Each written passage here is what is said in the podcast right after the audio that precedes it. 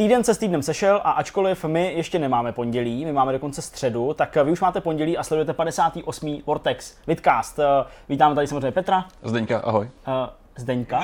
Já nejsem Zdeňka. Jirku tady vítáme. Čau, ahoj. A doufám, pevně doufám, že dneska proběhne všechno natáčení bez jakýchkoliv technických potíží a problémů, protože my jsme si vědomi toho, že se tady děje něco zlýho občas, že tam občas eh, mikrofony trochu zazlobějí, protože jim dáváme fakt dost eh, na frak a samozřejmě tu situaci řešíme, ale to nejde udělat ze dne na den. Takže víme o tom a děkujeme za vaši schovivost a pevně doufám, že tenhle díl bude v pohodě. Je to tak. Říkám to no. dobře? Je to, jo, říkáš to správně. Já už jsem to někde se snažil individuálně odbavit ty dotazy. Právě. Je pochopitelný, že se na to někdo ptá. A není to tak, že bychom to ještě neslyšeli, nebo je to vlastně i od diváků laskavý, že někdo nám to psal i z toho důvodu, že se vlastně obávali, jestli jsme si toho my vědomí, nebo jestli to Jsme. vidíme. To jsme samozřejmě při té postprodukci nepřehlídli, ale skutečností je, že, jak říkal Zdeněk, prostě není to úplně tak lehký, že by se to dalo naházet do košíku a během jednoho dne objednat, protože je to poměrně drahá záležitost a právě protože i když tyhle ty, tahle technika, kterou používáme teďka se nám líbí, ale trpí tímto tím problémem, tak si nejsme úplně jistí, jestli jenom znova koupíme to tež, aby to za rok nevypadalo podobně, protože to namáhání tomu prostě škodí a to Hmm, přitom jsme to tak. velice jako citliví k tomu zařízení. Tolik na úvod k technickému okénku. Pojďme se věnovat tomu, co nás čeká v 58. vydání našeho vidcastu. Petře, co jsi připravil? Dneska to bude trošku povídavější, takže já jsem si připravil takový malý téma o tom, jak vlastně fungují titulky ve hrách. Eh, Ne titulky ve smyslu překladu a lokalizace, ale závěrečné titulky. Obecně eh, uznání nějakých, ehm, řekněme, úspěchů v rámci vývoje hry. To je dobrý téma už kvůli tomu, že se opakovaně v minulosti objevily takové ty zprávy některých prostě, nechci říct zhrzených vývářů, ale vývářů, kteří už nepracovali pro to studiu v momentu, kdy ta hra vycházela Hmm. a občas se spochybňovalo, jestli byli nebo právem nebo neprávem z těch titulků vyloučený, Jasně. protože se řešilo, kolik toho vlastně na té hře musíš udělat, aby si měl právo v si to těch zasloužil tam titulcích být. být. To si projdeme, je to docela eh, vtipná tematika, hlavně z pohledu lidí, kteří se snaží držet nějakou historii her a zkoumat, kdo co dělal, kdy to dělal a proč to vznikalo. A, takže to si projdeme eh, v samostatném tématu. Hmm. Uh, co máš ty, Jirko? No, já mám zase dvě takové digitální HLPčka, protože jak už jste určitě vy i diváci naši pochopili, tak mě baví to propojování té uh, virtuality s realitou v takových těch momentech, kdy uh, svět videoher nějakým způsobem zasáhne do toho normálního světa a ovlivní i nehráče hmm. nějakým nepředvídatelným způsobem. Takže si Hmm. budeme povídat, jaký vliv mělo vydání Red Dead Redemption 2 na lidi, kteří vůbec Red Dead Redemption 2 nehrajou a pravděpodobně třeba o něm nemuseli nikdy ani slyšet a o videohrách vůbec nic netuší.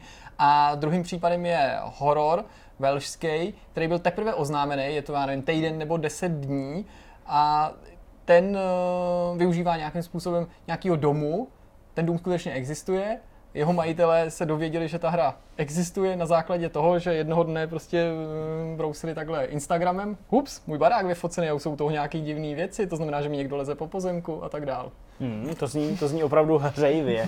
Nebo jak eh, vlastně správně rozkodovávat tvoji originální zkratku HLP. Je to hřejivý? Ne, je to hluboce lidský příběh. Jo, hluboce, já nevím, proč eh, hřejivý, ale tak hluboký určitě bude. Ale třeba to i někoho zahře. Eh, Možná jo. No a když eh, na to dojde v závěru, eh, tak eh, já bych jenom prohodil pár slov o tom, co se děje v Riot Games. Už eh, z nějakých náznaků asi ze srpna, bych řekl, z augusta, tak eh, vyšlo najevo, že ta eh, uvnitř kultura eh, v té firmě je taková hodně jako chlapácká, hodně taková hrubá, ano, a eh, ženy byly velmi diskriminovány a diskriminovány na takovou míru, že dokonce došlo i k žalobám Riot Games právě ze strany eh, osob, který se cítili být napadený tou, tou vnitřní kulturou. No ale uh, Vidcast Vortex by nebyl kompletní, kdybychom nepromluvili o hostu. A vzhledem tomu, že ho zařídil Petr, tak ho může i uvést. Přijde se podívat eh, Jakub Gemerot, eh, který Paráda. ten rozhovor se teprve odehraje. Je to jeden z těch dílů, kde ještě nevíme, jestli teda vůbec přijde. Doufáme, že jo. Tak Kubu, jako doufám. Doraž, prosím, prosím. Uh, je to člověk, se kterým jsme povídat o tom, uh, jaký to je vlastně třeba být lektor uh, na Univerzitě Karlově, která už teďka poskytuje že plnohodnotný studium herního vývoje, mm. mimo jiné. Jakub se i podílel z velké části, z té hodně podstatné části na vývoji atentátu o kterém jsme se tady už bavili v minulosti. A má za sebou docela obšírnou historii toho, co dělá. Je to eh, další studovaný a velmi chytrý člověk, takže eh, věříme, že to povídání bude samozřejmě velmi hutný, protože Jakub je člověk, co mluví, a je zvyklý mluvit před davama lidí a Skvělý. před studentama, takže eh, třeba se jim dostaneme ke slovu, což je ten nejlepší případ, tak všichni víme, tak mluvící hosti jsou naši oblíbení. Přesně tak. No dobrá, no tak jste vybaveni informačně a můžeme se vrhnout na první z témat a myslím, že Petr si vytáhl Černého Petra. Je to tak? Ano, už v dětství, ale. Jak už Petr nás lákal na začátku, podíváme se, co je potřeba k tomu, abyste se dostali do závěrečných titulků v případě, že jste na nějaký hře pracovali a jak dlouho je potřeba na takové hře pracovat, aby se náhodou nestalo, že ti někdo z těch závěrečných titulků vyškrtne. Jak to teda funguje? Ta odpověď je dost vlastně jednoduchá. Uh, problém tady toho všeho je, uh, jestli se objeví v titulcích, proč se tam někteří neobjevovali, proč se tam někteří třeba objevují a proč se objevují na špatných pozicích. Je prostě ten, že neexistuje žádná norma, která by v herní průmyslu tady to regulovala. Eh, ve filmovém to tak je. Ve filmovém skutečně jsou normy a nějaké standardy toho, jak se mají lidi uvádět eh, v titulcích na závěr. Prostě každý, kdo má nějakou roli, i když si vařil kafe, i když si prostě nosil špinavý oblečení, tak si vždycky musí být nějakým způsobem uvedený ve filmových titulkách. To je pravda, že no, tam jsou, jsou fakt dlouhý, dlouhý že? Jasně, jasně, a ty odbory asi do toho vstupují, který se starají o to, že nikdo vlastně nezůstane opomenutý. Ale já jenom, když si nosil jako špinavý oblečení, tak jsi tam uveden jako smraďoch, nebo? Eh, tak když chodil prát, možná, možná to bude ten, ten, ten, cíl samotný. Ale to je přesně výsledek toho, že opravdu tam někdo o to stará. Jsou to hmm. asociace různých herců, asociace, které obestírají ještě dalších 50 různých skupin, které o tady to uh, pečují. Ale taky hrách... fakt, že to trvalo dlouhou řadu let. Určitě než se do tohohle stavu dostali, protože když si vzpomeneš na starý československý, český filmy, ale i třeba na starý zahraniční filmy, tak ty často končí jenom nápisem konec nebo film, fin nebo the end a na začátku je třeba zmíněný režisér, scénárista, maximálně pár, pár hvězd a už vůbec ne takový ty v uvozovkách podružní lidi jako střihači, kteří samozřejmě podružní nejsou. Jsou podružní lidi takový střihači. no ne, no myslím podružní Já jako... to chápu, ty funkce, které nejsou. No ne, protože teďka napíšu pět střihačů, že jsem prostě burak, který znevažuje jejich prostě práci. Oni, napíšu, oni, oni chápou, že to je legrace. Bohužel, bohužel opravdu jako v herním průmyslu tady ty věci nejsou. A ta nějaká směrnice existuje. Vlastně se psala IGDA, což je mezinárodní asociace herních vývojářů. Nějaký dokument existuje, který vysloveně říká, jakým způsobem máš zdorovat ty lidi, když prostě pracují v pěti různých odděleních, jak by máš prostě uh, oslovovat, nahrazovat, jak mají být vypsaný a podobně. Ale za To jde o to, že ty cestuješ teda napříč tím studiem a nějakýma funkcemi třeba během těch let. Třeba, jako... třeba, stává se to, jo, ale Ačkoliv tady ta směrnice existuje, za ní za prvý spousta studií neví uh, a za druhý na to prostě kašlou. Jo? Protože prostě tady podlíhá řada různých věcí, které mají teda za, za následek to, že se tam buď to objevíš nebo neobjevíš. Eh, těch druhů je nespočet, je to teda v první řadě i politika z velké části. Uh, jsou tady jednotlivé případy, které si projdeme. Uh, a tady to povídání se celkově drží vlastně pohledu tří lidí, kteří se starají o udržování nějaké herní historie, kteří prostě mapují hry a způsob, jakým vznikaly a proč vznikaly, což zahrnuje i to, že mapují právě nějakou, nějaký žebříček lidí, kteří na ní pracovali jo, a snaží se být co nejdetálnější. Mm. Jak se prostě ukázalo, tak v průběhu času je tady to extrémně těžký, protože um, vlastně zjistit složení studia na základě titulku ve hře je téměř nemožný. Protože... Jinými slovy, v těch titulcích prostě se nemusí objevit někdo, kdo na té hře doopravdy dělal. pracoval, přesně tak. A to, proč tam není, uh, to, proč prostě občas tam lidi jsou zmíněný jako v nějaký podružný záložce, jako speciální poděkování a podobně, to si víceméně projdeme uh, v těch následujících řádcích. Já jsem takový povídání, jsou to tři lidi, kteří se profilují jako eh, profesoři z univerzit, jako novináři, kteří prostě zkoumají ten herní průmysl na té úrovni. Je to dost nevděčná práce, nic ti to nepřinese, je to, není to nic na čem, co bys jako nějak se tím živil. Já to dělám takový jako památníček lidí, kteří dělají na hrách. Ale je to spíš taková prostě jako, řekněme, historická práce. Jsi herní historik, říkáme tomu takhle. Jako my jsme kritici. My tak... jsme tak, my jsou historici. Tak my jo, jsme, prostě, a pak jsou ještě hysterici, a to jsou zase ty lidi, kteří to, to většinou hrajou. Jo, dobrý. těch, těch jakoby různých důvodů, proč se to děje, spousta. Eh, my začneme tady s Lane Nunevou, což je vlastně profesorka z New York univerzity, která se zaměřovala dlouhou dobu, několik let na na vlastně zkoumání Siri online, na studia, který, mm-hmm. který uh, vlastně v 70. letech, nebo 70. letech, možná trošku později. To asi no a začátek 80. ale ty myslíš takový ty adventury, které právě působily ty... skoro takovou tou rodinnou atmosféru. Přesně že? tak, přesně tak. A to vlastně strávila tady tím několik let a vlastně zkoumala, nebo přišla pak na několik příkladů toho, eh, kdy vlastně zkoumala po různých spisech, po bývalých jakoby HR výkazech eh, z různého jako personálního oddělení a snažila se přijít na to, proč třeba někteří lidi chybí, nebo proč jsou prostě nekompletní. Mm. Hele, tady několik příkladů, které jsou opravdu vtipný. To je dobrá brigáda, mimochodem fakt, jak jsi říkal, prostě to, to, je jako, to, je, to je fakt super koníček. Již věřím, že to je jako zajímavý, protože ze začátku se na to určitě nemuselo taky, podobně jako u těch filmů, dbát ani do té míry, co teďka, že to muselo tam to, být ještě větší Tam zmatek. ještě nebylo jakoby v tom, nebo nebylo to řešení na té úrovni toho, že by tam někdo někoho nechtěl, že tam třeba nějaký antipatie nebo podobně. Prostě no, to spíš to bylo, že to vyrobila spíš jako hra XY a no. já si pamatuju, že u těch prvních her prostě jména těch autorů třeba nebyly ani zdůrazněny, že se prostě nebylo jako zjevný, jaký který jednotlivec nebo malý tým to udělal. A komunikoval se veškerý výsledek, my jsme studio a tím jsme to udělali. Jo. A třeba a tady na konci 70. let vysloveně, vysloveně na schvál vyhazovalo herní designéry z titulku. Protože oni se báli toho, že když prostě budou v titulcích, tak pak, pak nějakou speciální moc na to s nimi vyjednávat v dalších podmínkách. Ale tak Víš, to je, jakože, no. To je tak to docela prostě, jako- je to takový jako hodně svinský krok, který uh, samozřejmě, jak na to lidi zareagují, že? jo, prostě proč chtějí lidi chtějí být uh, v těch titulcích, je to prostě nějaký nárok na tu práci, kterou tam nech- necháš, Je že to doslova nějaký kredit, i když kredit, to řekl česky tak, slovo kredit, tak je to prostě... Samozřejmě to, proč by si Vždycky- chtěl být v titulkách, je jakoby individuální, jo? Pro spoustu lidí je to prostě nějaký jako, jako vliv na ego, protože můžeš pak říct kamarádům, hele, jsem tam, dělal jsem asi nevidíš to. Jo? Ale samozřejmě, eh, když pak půjdeš třeba na pohovor někam, tak se nikdo nezeptá, pošlete mi screenshot prostě z titulků, hry, kterou Zejména, jste udělal. když si pojmenoval jo. po sobě tu hru, třeba Sid Meier's Civilization, tak To každý jako další- ví, že, jo, že to další level je nebej v titulcích, ale v názvu té hry, nebo není- Americans McG, že jo, Alice, přitom Americana. McGeo tehdy skoro nikdo neznal. Hideo Jako, A to ještě, není, to ještě není tak jednoznačný právě, to se ještě dostaneme. Nicméně a tady, tady to dělalo. Eh, Pak to vlastně mělo za následek to, že třeba eh, Warren Robinett, což byl jeden z, z designérů hry Adventure, což byla věc z roku 1978, tuším, tak nechal si udělat tajnou místnost v té hře, kde bylo prostě vypsaný jména lidí, kteří tu hru dělali. Byla to tajná místnost. já si pamatuju, to je jeden z prvních easter eggů takovýhle, že nějakých. Bohužel prostě to byla taková jakoby spíš jako naštvaná reakce na tu politiku firmy, která Mhm. mm-hmm. jasně říkala, hele, nedávejte designerům žádnou moc, žádný jména, protože se jednak teda báli toho, že přetáhne nějaká konkurence Taky dobrý důvod. a současně prostě nechtěli, aby ty lidi měli pocit nějaký moci toho, že můžou vyjednat o úspěchu. Jo, Mhm. Když prostě ta hra uspěje, oni chtěli říct, hele, ty jsi tady sice byl zmíněný, ale nechceme si žádný právní kroky, nic a podobně, tak je prostě výmali. Samozřejmě tady to mělo za následek pak i to, že odcházeli lidi. A vlastně Kvůli titulkům. kvůli tomu, že tam prostě nebyli. Jo, že, že ta politika firmy byla taková, že prostě Jo. ne, nikoho nezmiňovat. A pět programátorů těch nejlepších odešlo a založil Activision, což vlastně jako docela jako vtipný jako následek, který vlastně tím, že oni chtěli sebrat jim tu moc, uh, nějakou jako právní, tak dosáhli úplného opaku. Uh, Hmm, a těch pět lidí, který vzniklo, tak teďka víme, co je Activision, že jo. Mimochodem Activision je právě jedna z příkladů těch firm, že to taky, když se podíváš do minulosti, tak často, když právě nějaký tehdejší moloch někdo opustil, dejme tomu právě Mhm. jako Atari, tak vznikla nějaká firma jako protifirma a dneska je to zase dneska- jako nějaký velký moloch. To je pravda. To se tady dělo jako vícekrát. Jo. Tady pak ještě Jim Meyer, což je další herní historik, ten se vysloveně říká herní historiky, má super blog, který se jmenuje Digital Antiquarian. Je to prostě opravdu sbírka starých materiálů o hrách.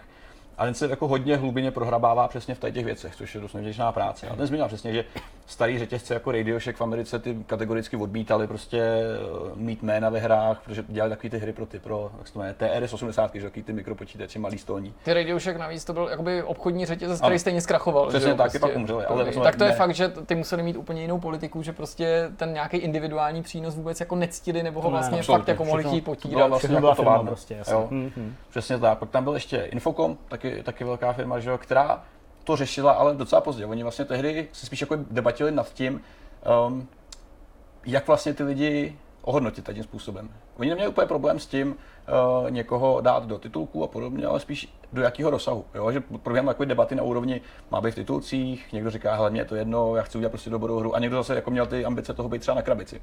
Víš, jako mít prostě svoje jméno na krabici. Já jsem autor, tohle, tohle. Pak samozřejmě taky to skončilo uh, totálním, totálním krachem. Ale další příklad z té rané éry byl třeba Bill Steele, což byl že, eh, vlastně vedoucí Microprose. Mhm. A ten tehdy vlastně v reakci na Robina Williamse, který tehdy říkal, že vlastně uh, hernímu světu chybí takový hvězdy jako ve filmech. Jo? Že prostě není v herním světě v té době někdo, kdo byl opravdu jako all-star a mluvilo se o něm, jako se mluví o, o lidech ve filmech. Mhm. Tak Billy Steele si řekl, hele, jasně, zareagujeme na to jednoduše a vzal prostě Sida Mayera a plásnul na civilizaci. Jo? Což bylo ještě v době, kdy vlastně civilizaci on reálně dělal. Sid Meier. To byla ta první, že jo, kde on vlastně No, nebyl působil jako autor nějaký, projektu. Jasně, mhm. Tam to ještě mělo reálný význam. No a samozřejmě pak víme, co následovalo. Pak prostě... Ale v tu chvíli vlastně ty lidi jako nemuseli toho člověka vůbec znát, že jo? Bylo to pro ně jenom cizí jméno. Jasně. Jo, ten jakože moment to, ještě ne, ne. to jméno ještě nemuselo být zárukou nějaký ten, kvality. ano, přesně tak. V ten daný moment to ještě nemělo uh, až takový jméno, nicméně potom to vybouchlo. A pak vlastně mi přiznali, že to vlastně použije jako branding, že jo? což je vlastně Hmm. zase úplně opačná forma nějakého kreditování, když prostě z tebe udělají takovou jako figuru, že vystupuješ opravdu na té krabici, jako to jméno, jako ten tahák. I když s tou hrou nemáš vůbec nic společného, protože spousta těch titulů, které vycházely, tak tam u toho sit ani nebyl, aby nekonzultoval nic, prostě ten Ne. člověk tam vůbec u toho nebyl. To je podle mě úplně stejný jako s Tomem Clencem, že jo? Jako, jasně.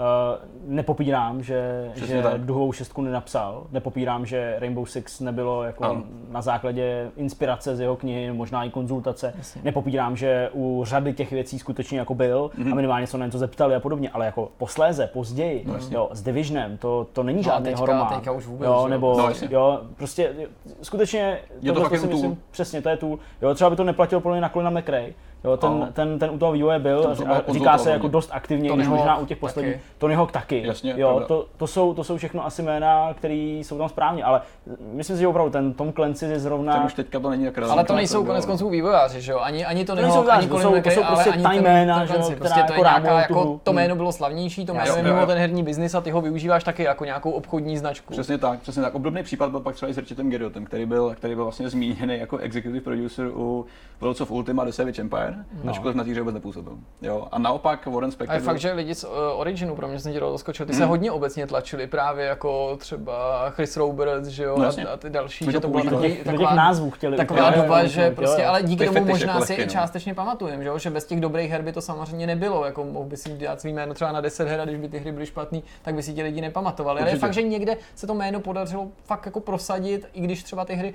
nebyly špatné, ale zároveň nebyly nějak výjimečný. To, je- to, je, to je pravda, to je pravda. Uh, tady nicméně ten Richard Garriott tak takový ani nepůsobil údajně, jo? že prostě neměl s tím vůbec nic společného.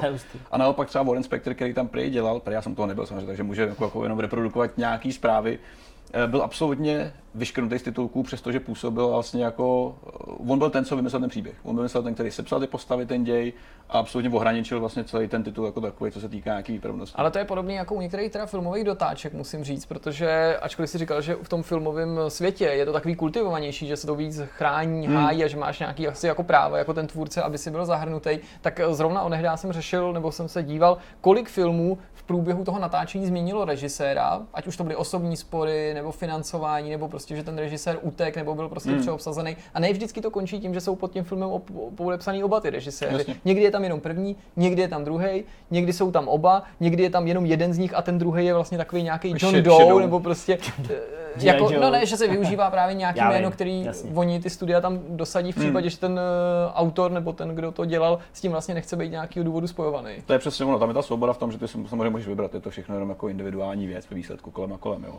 Když jsem byl u těch politických důvodů, tak ty se taky různě, může to být politika z důvodu režimu, politika uh, firmní, která vlastně jako určuje, že jo, to, ty nastupuješ do firmy, ve které děláš hry, a to samozřejmě musí respektovat to, co si oni vysně. Jo. Samozřejmě ve tvých nějakých jako vyjednávacích možnostech si prostě vyhádat to své místo v těch titulkách, ale Tady je vtipný případ Artura Ebrahima, což je člověk, který byl vlastně, on vymyslel prototyp toho skriptovacího jazyka, který Sierra používala potom. Byl to ten AGI Adventure Game Interpreter. Jo, on byl údajně ten člověk, o kterým se nikdy nemluví, který přišel s takovou technologií, mm-hmm.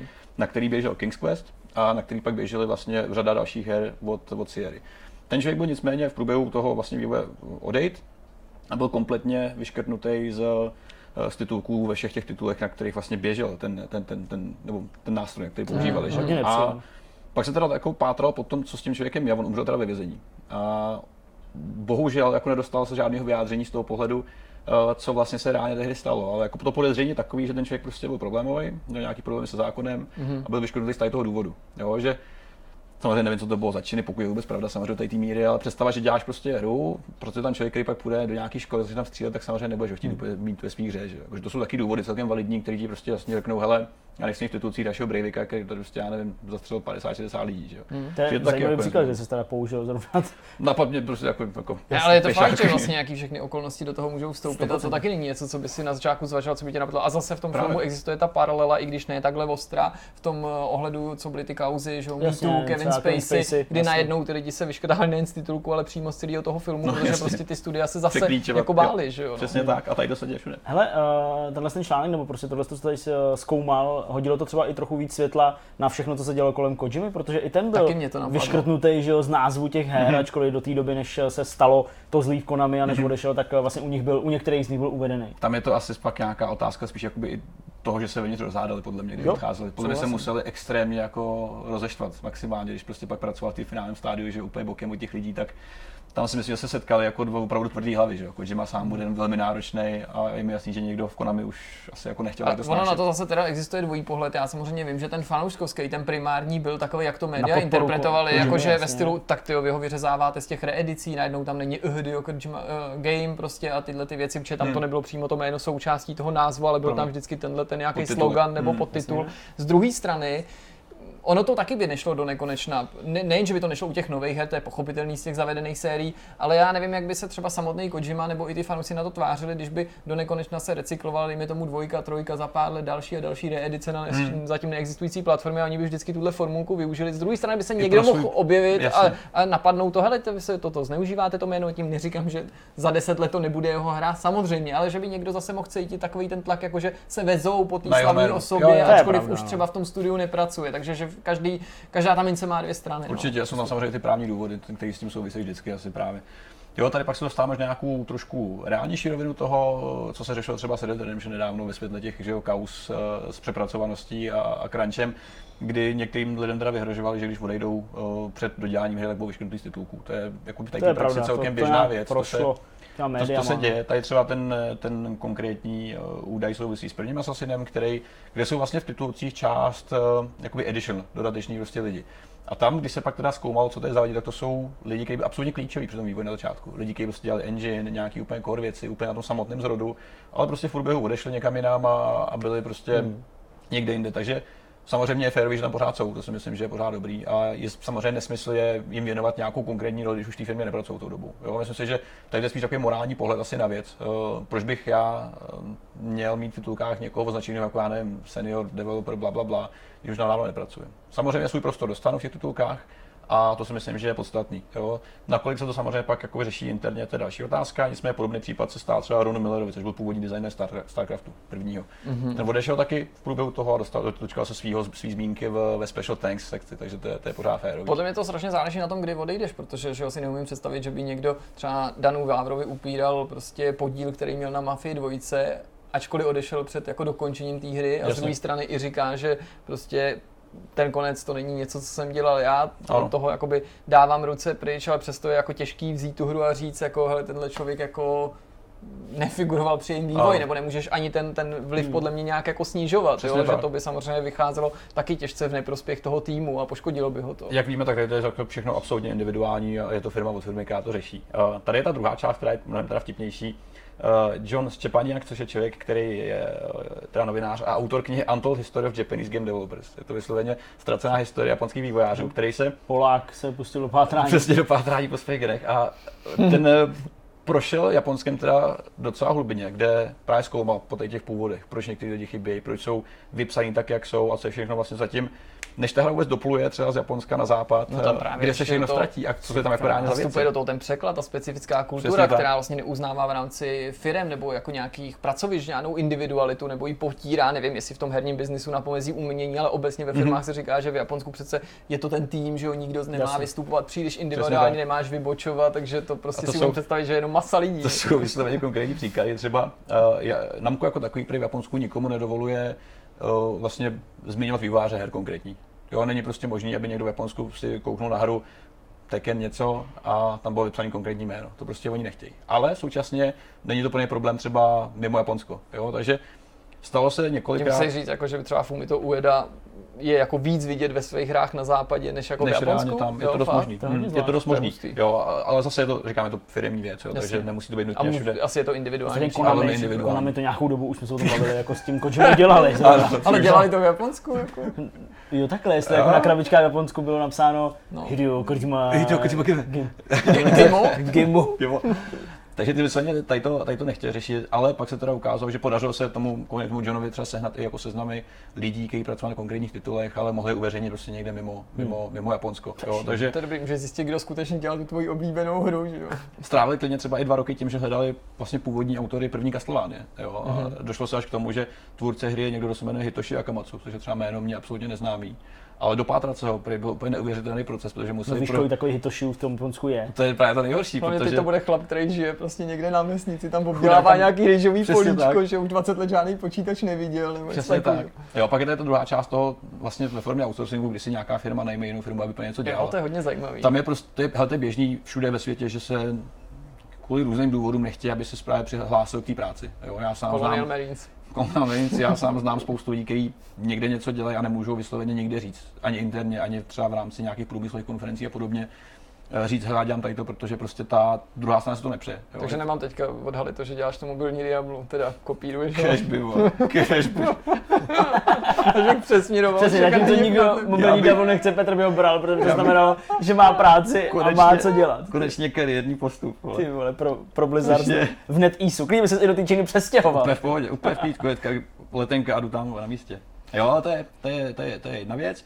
Pak tady bylo přímo studio, který si zase na druhé straně samo zakládalo na tom, že nechce být nikde zmiňovaný. Je to japonské studio Tose, který To se. který dělá ročně mezi 30 až 50 projektama pro různé firmy. Oni prostě jsou outsourcovaní, že se lidi najímají a chtějí prostě malé hry od nich. Mhm. Mm-hmm. A jejich politika je nikde nechceme být vidět.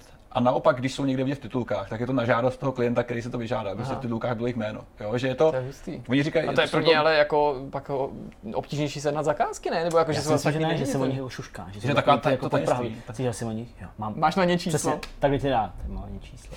Jo, prostě. taková shadow company. oni Podej ti to v té obálce těma oběma rukama, že jak je to zdvořilý. Uvidíme se. Je to, To oni. Oni, jim říkají vlastně shadow company a oni vysloveně kvůli jejich jako odůvodnění je business reasons, jo, což může mít několik podob, třeba daňový klidně. Je to dost Možná, možná to není žádný jako přesně snaha o to vyvolat pozornost. Kolik her jste udělali v minulém roce? Uh, her? Nula? Žádnou. žádný. Žádnou. My máme- Zkuste mi nějakou ukázat. My prodáváme bagry v Kyoto, ty.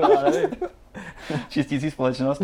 A to je zase jedna, jedna z těch věcí, která se zbudila spoustu debat na téma, že by měla existovat nějaká regulace, protože ačkoliv je to firmní politika, tak samozřejmě za těma hrama jsou lidi, kteří ty hry dělají. A ty třeba by chtěli být někde vidět, ale samozřejmě jsou utlačený tou, tou řekněme, korporátní stránkou. No tak to musí jít jinam asi, jo. No zajímavý téma, Masakr, určitě jo, určitě jo, je fakt teda hustý, jak, jak takovýhle blbosti v úvozovkách, když to řekne, když chápu, že pro někoho je to vesmír, že jo, být jako v titulkách hry, na který pracuje x let, jak jako je to vlastně téma a jak se tím zabývají lidi, očividně. A, A dost to- jako hlubit. No a ty titulky přesně. ti pak pomůžou právě tu historii Let's dopátrat. Vy No jste. Colonial Marines, že jo, kdy se Gearbox celý ty leta tvářil, že to dělá, je to samozřejmě hora, pak vlastně trochu si s tím necháváme pomoct a pak to byl ten průšvih a všichni, co, ta, jako, my jsme to skoro nedělali, jako, ty, o jaký hře to mluvíte, ty to přece dělají tam v té Austrálii a tamhle ty a tamhle ty, hele, my jsme to pak viděli, byl to bordel, nic se s tím nedalo dělat, soráč.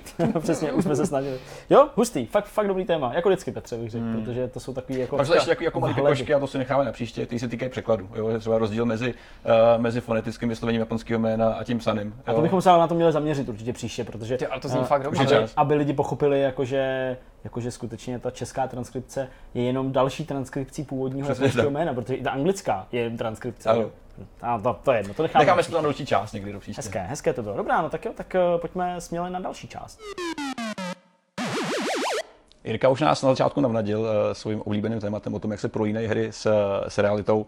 A víme samozřejmě, jak máš rád reality show a obecně, tak doufám, že to bude stejně peprný, jako, vlastně jako to bývá v závěru.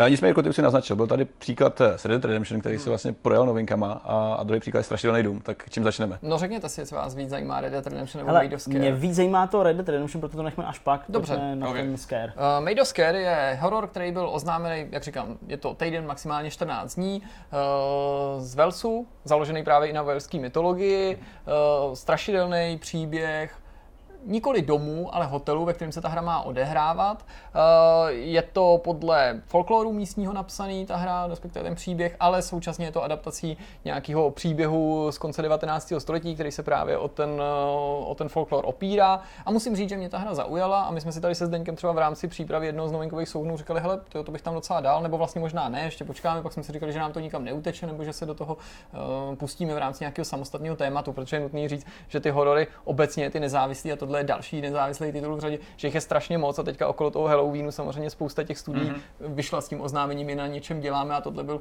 jeden z mnoha takovýchhle počinů, čili chápu, že to některým lidem může dost vplývat nebo připadat zaměnitelný. Já úplně nechci mluvit o té hře, co všechno měla jako nabízet, ale zmíním to, že to studio, který za tou hrou stojí, od počátku tu hru propagovala v těch tiskových materiálech, který rozeslali samozřejmě médiím, ale objevily se i přímo v nezměněné podobě na některých stránkách, tak jako, že se to opírá o nějaký reální události, že se to samozřejmě opírá uh, o tu novelu a že ačkoliv ta jejich hra se bude odehrávat uh, v hotelu, tak uh, ta legenda mm, se týká skutečného domu, kterýmu se říká Scarehouse, který do dneška stojí a je to, nebo okolo něj se točí jeden jako z těch nejznámějších údajně duchařských příběhů to, toho daného místa, jo, nebo prostě uh, té lokality velský. jasně. No a Všechno se to zdálo být v pohodě, konec konců takovýhle popis hry by asi seděl i na jiný tituly, který se opírají o něco existujícího.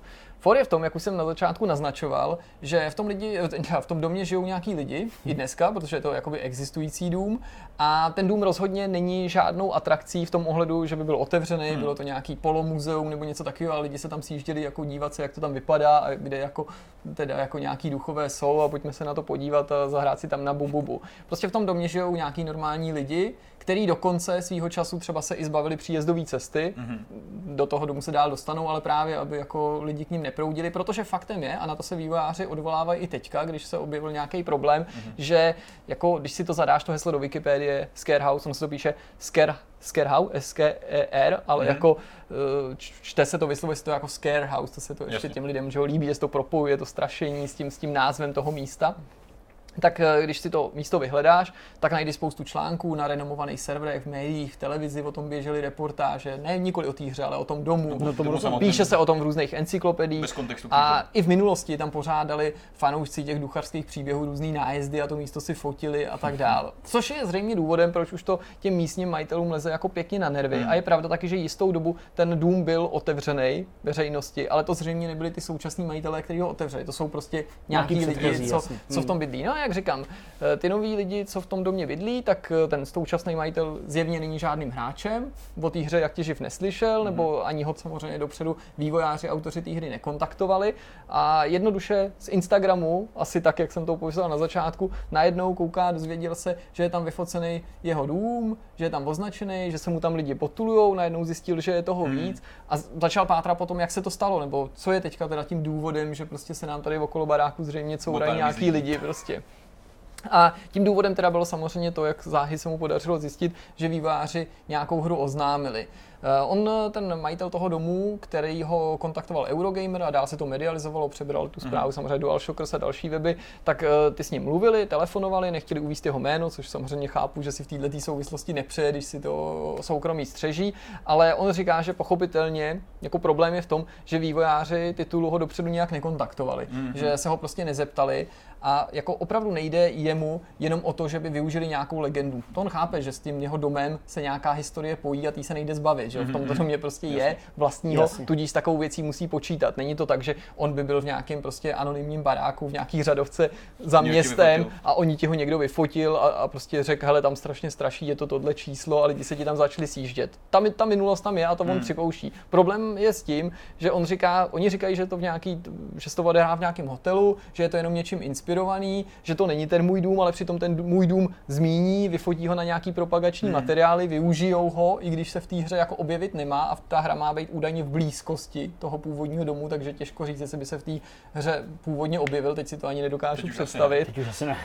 Přesně. Ale prostě je jasný, co ho trápí. Mm, že prostě fakt, že se to začne tímhle způsobem medializovat a tím, že si ten dům někdo může stotožnit, takže to prostě nějaký rozpoutá jako nechtěný mm, zájem mm. a je to vlastně případ toho, jak my jako hráči pochopitelně tyhle ty věci primárně vůbec neřešíme, to je jasný, to tě jako nenapadne, ale že vlastně ten svět těch videoher dokáže ovlivnit i lidi, kteří videohry vůbec nehrajou, nezajímají se o ně. Já mám takovou historku veselou. My jsme s Jirkou byli v Americe na E3 poprvé spolu, tak eh, když E3 skončila, počuli jsme si auto, tak eh, já jsem řídil eh, toho bílého Mustanga. Jirka měl v ruce navigaci a já jsem mu do ní nekoukal a proto jsme vyrazili z té autopůjčovny. Vyrazili jsme autem a Jirka mě naváděl a já jsem prostě plnil ty příkazy, jako kdyby jsem poslouchal navigaci. No a eh, stále jsme byli v LA a Jirka řekl, no tak tady můžeš zastavit.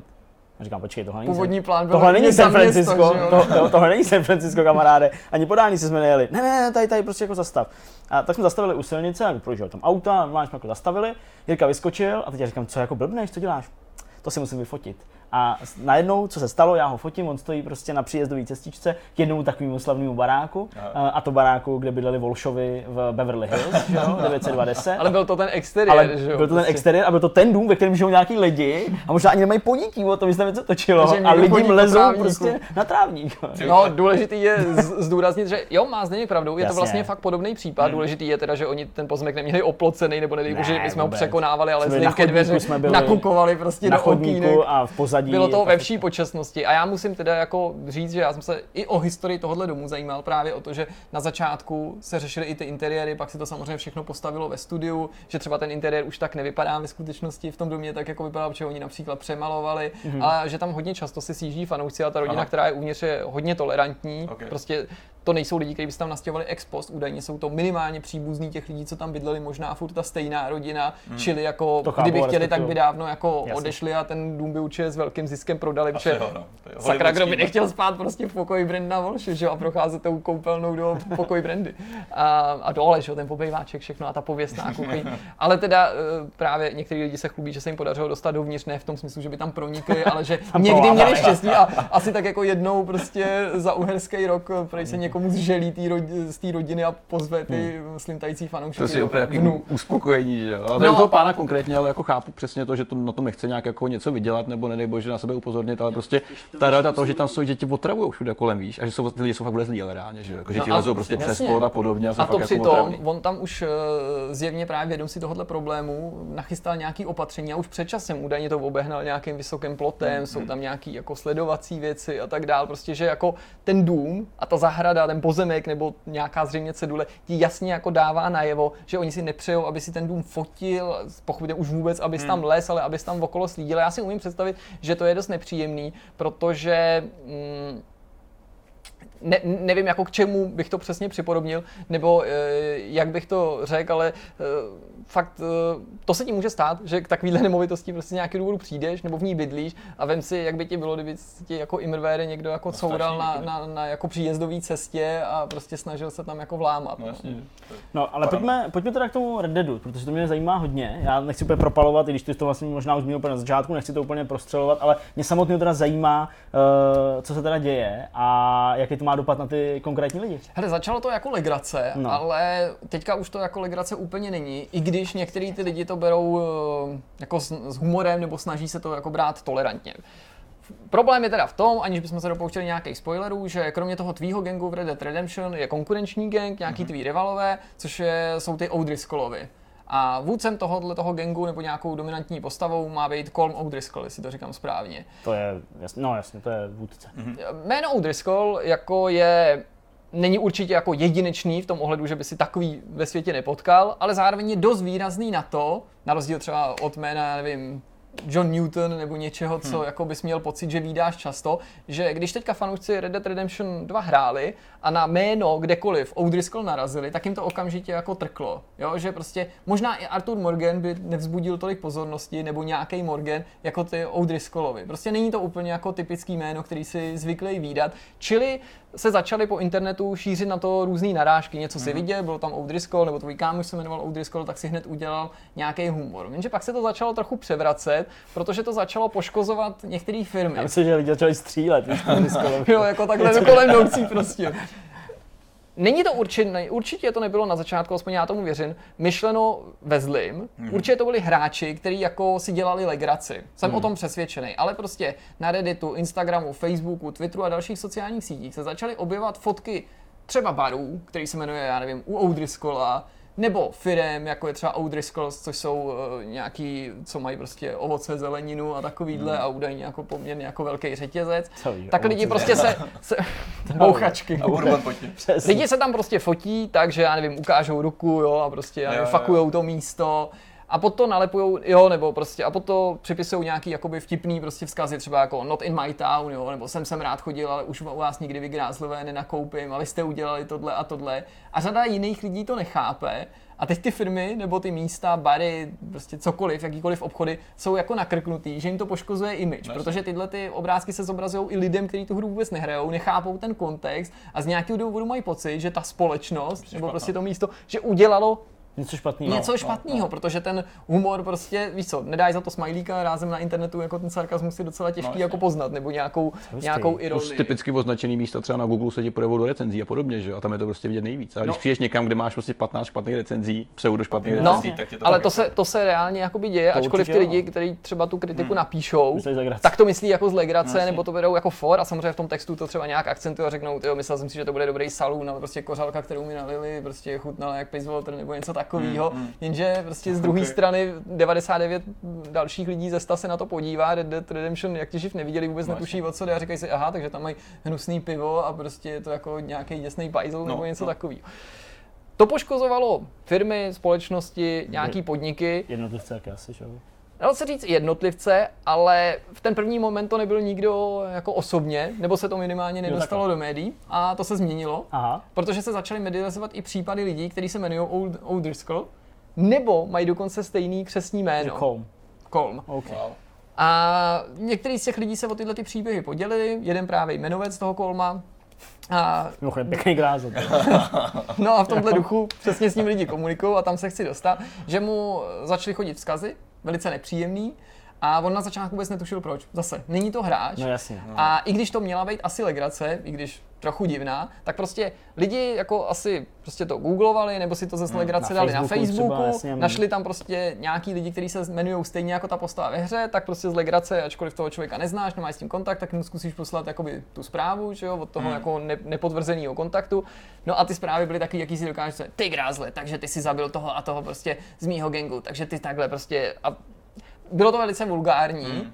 I když to bylo v nadsázce, tak já to nemůžu jakoby tlumočit, protože jsou to jakoby Jasně. eh, vulgární věci, takže nechcem být jako pochopitelně takhle, takhle vulgární, ale jako byly to jako různé výhrušky a nadávání a ty jsme tamhle a tu nadsázku ten, ehm, ten, komu to bylo adresovaný, pochopitelně jako taky nechápal, než se do toho ponořil. Pak to bral s určitou jako, taky jako mm, rezervou, dejme Hmm. tomu, si říkal, OK, je to legrace, jenže prostě samozřejmě v nějaký moment ho to začalo rozčilovat a musel začít tyhle ty zprávy Hmm. blokovat a tyhle ty pisatele. A je to vlastně případ člověka, který jako přišel k tomu, jak slepej k houslim. Naštěstí jako mu samozřejmě jako nikdo nevyhrožuje na ulici nebo něco takového, ani to ne, nebude mít žádný takovýhle fatální důsledky, ale dokonce i ty lidi, kteří mu jako píšou tyhle ty sranda zprávy, si vlastně neuvědomují, že v dnešní společnosti, která je hodně na tohleto citlivá, může i tohleto jakkoliv se mělo jednat o humor, když to píšeš úplně cizímu člověku, hmm. který tě nezná, a který by třeba, když by to došlo k někomu, kdo není jako týpek, co si to najde na Google, hned zjistí, o co jde, ale dojde to prostě nějakému 50-letému, 60-letému chlápkovi, který třeba vůbec neví, hmm. tak taky může se prostě obrátit na policii a psát, hele, tady mi někdo píše, že vtrhne do mýho baráku, vystřílí mi celou rodinu, což je No. jako přeneseně řečeno to obsah říkali. těch Hmm. zpráv, jako co mám dělat, je to tenhle, tenhle. A bylo by fakt smutný z druhé strany, kdyby se o tyhle ty lidi, jako i když by se to posléze vysvětlilo, pochopitelně, začala zajímat policie, prostě co jsi mu to posílal, jak si mu to posílal, ty bys to vysvětloval, jak hele, já jsem jako tady hrál tu hru a myslel jsem si, že to je humor a proto jsem to poslal Hmm, úplně hmm, neznámému týpkovi. O nic nejde, samozřejmě žádnému neštěstí nedošlo, nedojde, úplně nedojde. ale je to jako minimálně jako No. hodně, hodně obtěžující a je na tom vlastně vidět, jak jako úplně banální legrace se může zvednout a mě to připomnělo jiný případ, o kterém my jsme se tady bavili, už je to x měsíců v jednom jako z těch prvních uh, vidcastů, v jednom z prvních Vortexů, kdy jsme si povídali třeba o tom, že myslím, že to byl Epic, který nejde přímo kontaktovat, respektive vývojáři Fortniteu Jo, a když jo. měli Fortnite nějaký ty problémy Jo, s jo. podporou, prodejně, tak, tak se prostě kontaktovali jiný místa, mám právě pocit, jako byla Prodejny. nějaká prodejna Jo, a tak jo, dále, jo. možná to bylo i u jiných her, kdy prostě se jméno nějakého titulu samozřejmě nechtěně stotožnilo s nějakým místem Hmm. a tam ani ty lidi nechtěli jako trolovat to místo, ale prostě hledali třeba Nevěděli. kontakt a psali na, na, na adresu, která první na ně vyskočila na internetu, prostě děje jako, tak že často. nějaký epic a podobně, což je prostě jako, jako, jako děsný, jak to jako ovlivní jako další lidi a, No, úplně, ale zbytečně nám třeba psali lidi, stává se nám docela často, že nám píšou lidi třeba na support s, pro, s problémem, který mají úplně v jiný hře.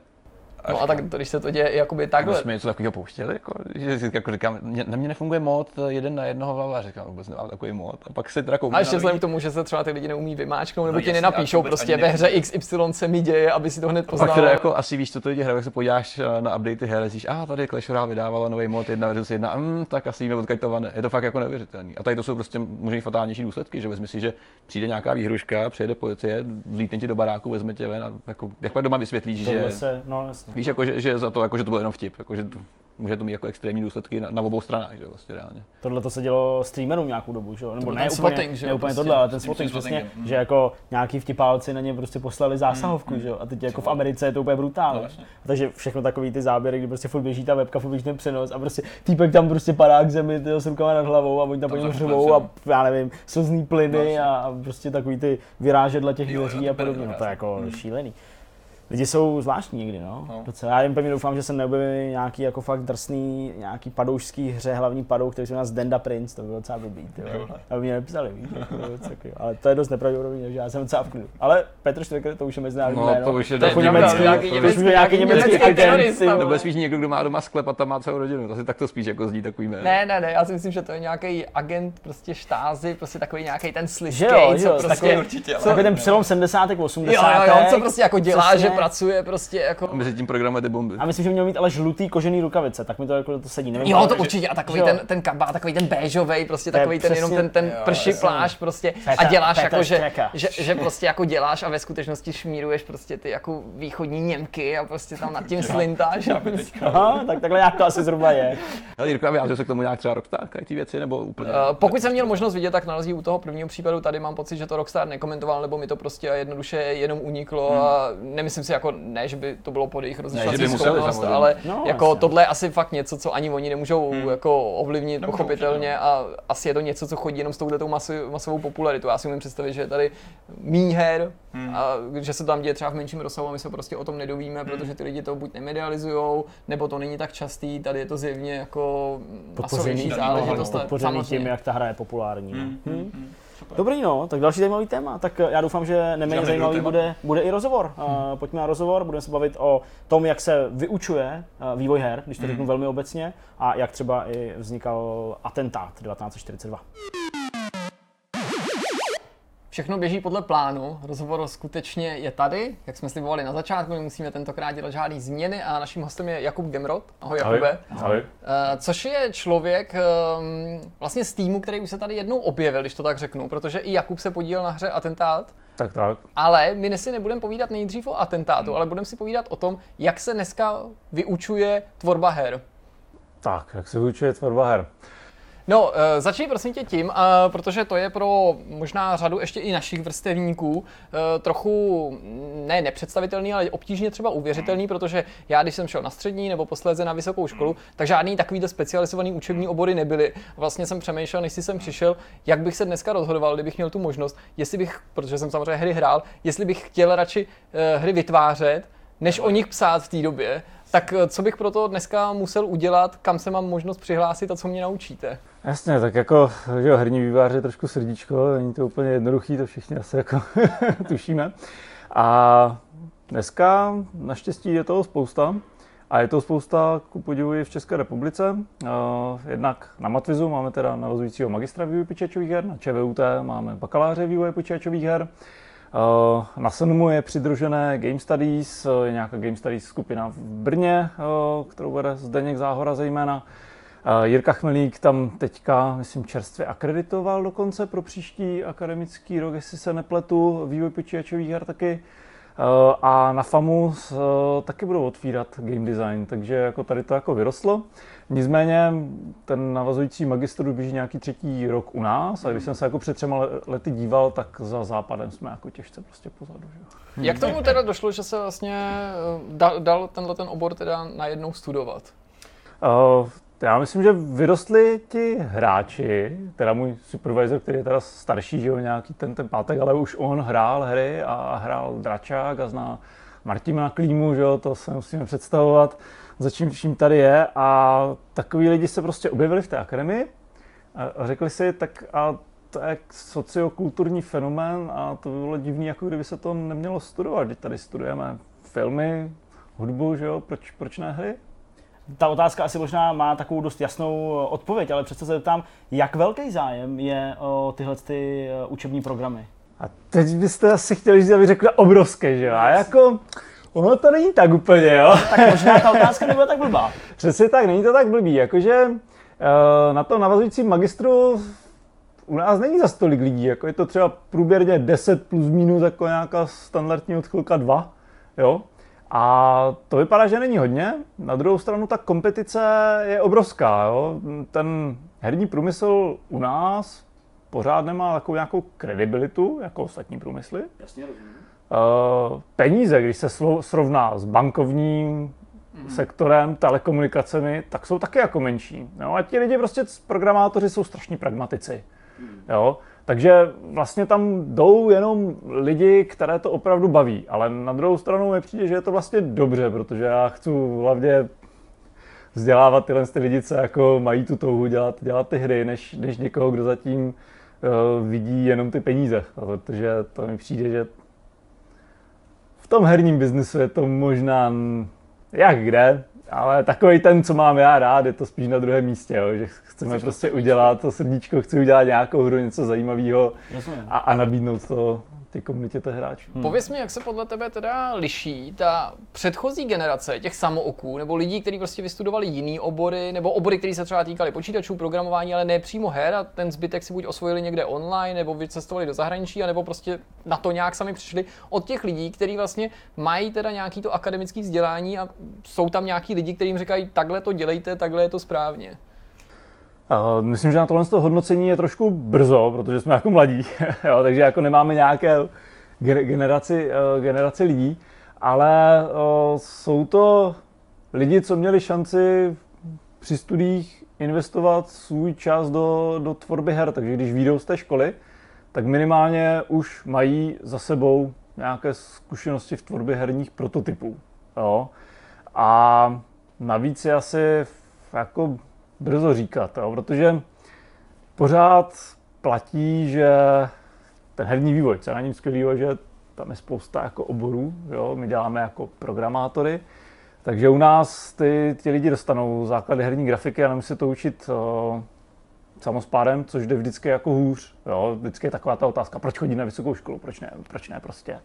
Jako si to studovat samostudium. A odpověď je taková, že uh, samostudium je těžší, protože na té té akademii je tam někdo, kdo pro vás jako učesal to kurikulum a udělal ty následnosti, co si máte jako naučit teď, co máte si vzít potom a kam máte, kam máte pokračovat. Takže je daleko větší šance, že za dané pemzum času proberete daleko, daleko víc věcí. Takže si doufám, že to není na školu tomu, že ostatní říkají, jako no tak, ale už by třeba měli za sebou tři herní tituly. Těžko říct. Hmm. Ty jsi zmínil to, že těm programátorům, který tam v tomhle tom oboru herního programování vyučujete, že dáváte základ i z nějakých eh, jiných eh, odvětví, aspoň, aspoň drobně, tak aby se v tom, eh, aby se v tom orientovali.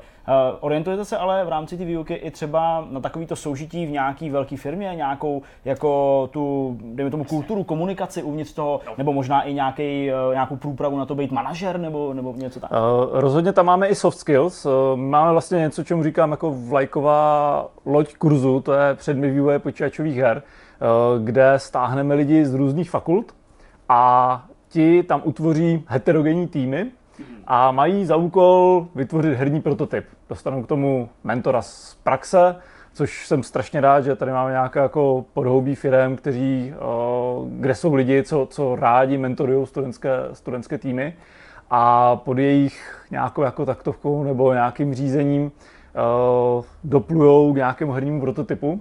A musím říct, že ty herní prototypy jsou poměrně jako hezký. Na to, že to je krátký, že jo, člověka to zabaví na krátkou dobu, není tam jako velká gameplay, ale zlepšuje se to rok, rok od roku a vždycky ty, ty jako nejlepší dva, tři, to má jako ducha si prostě zahrát. Hmm.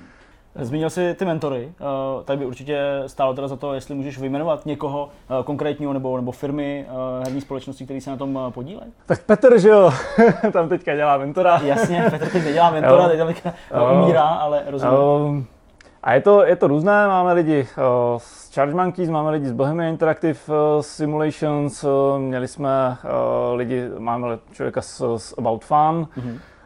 um, Abych si ho teďka na někoho nezapomněl, jo. Ne, to určitě jsem mě nechtěl dovíst. Uh, ne, my jsme pochopili, že to je nějaký... magnetism, je to, je to jako takový... Uh, I průřez vlastně všema průřez, no. typama studií, velký, ano, malý. Většinou je to o tom, že jsou to jako lidi, kteří na to mají chuť. Jo, já jim to vždycky říkám, musíte mít chuť pracovat s mladými lidmi, kteří vlastně ve větším týmu poprvé programátor komunikuje s grafikem, moc jim to jako nejde, neví, jak si pořádně zorganizovat to práci, člověk na to musí jako, jako chuť. Jo, zároveň je to taková manažerská výzva pro ty, pro ty mentory si zkusit jako něco jiného, než třeba to, co dělají 5-6 let jako v, ve firmě. Hmm. Uh, takže, takže do toho jdou. A mm, odezva jako vždycky byla, no já jsem to když si vykopával přes Facebook, Game Developer.cz.sk, hledáme mentory.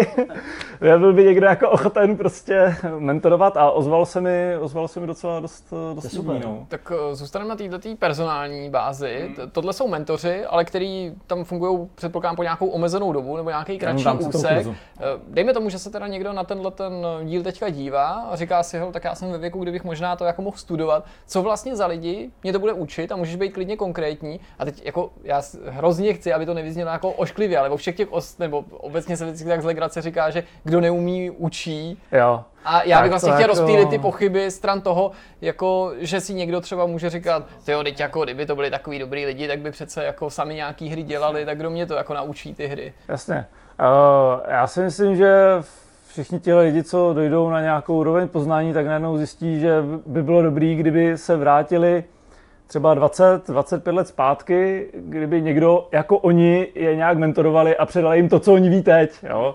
Takže to prostě tam dělá Martin Klíma z Warhorse, Otakar Nieder z Bohemia Interactive uh, Simulations.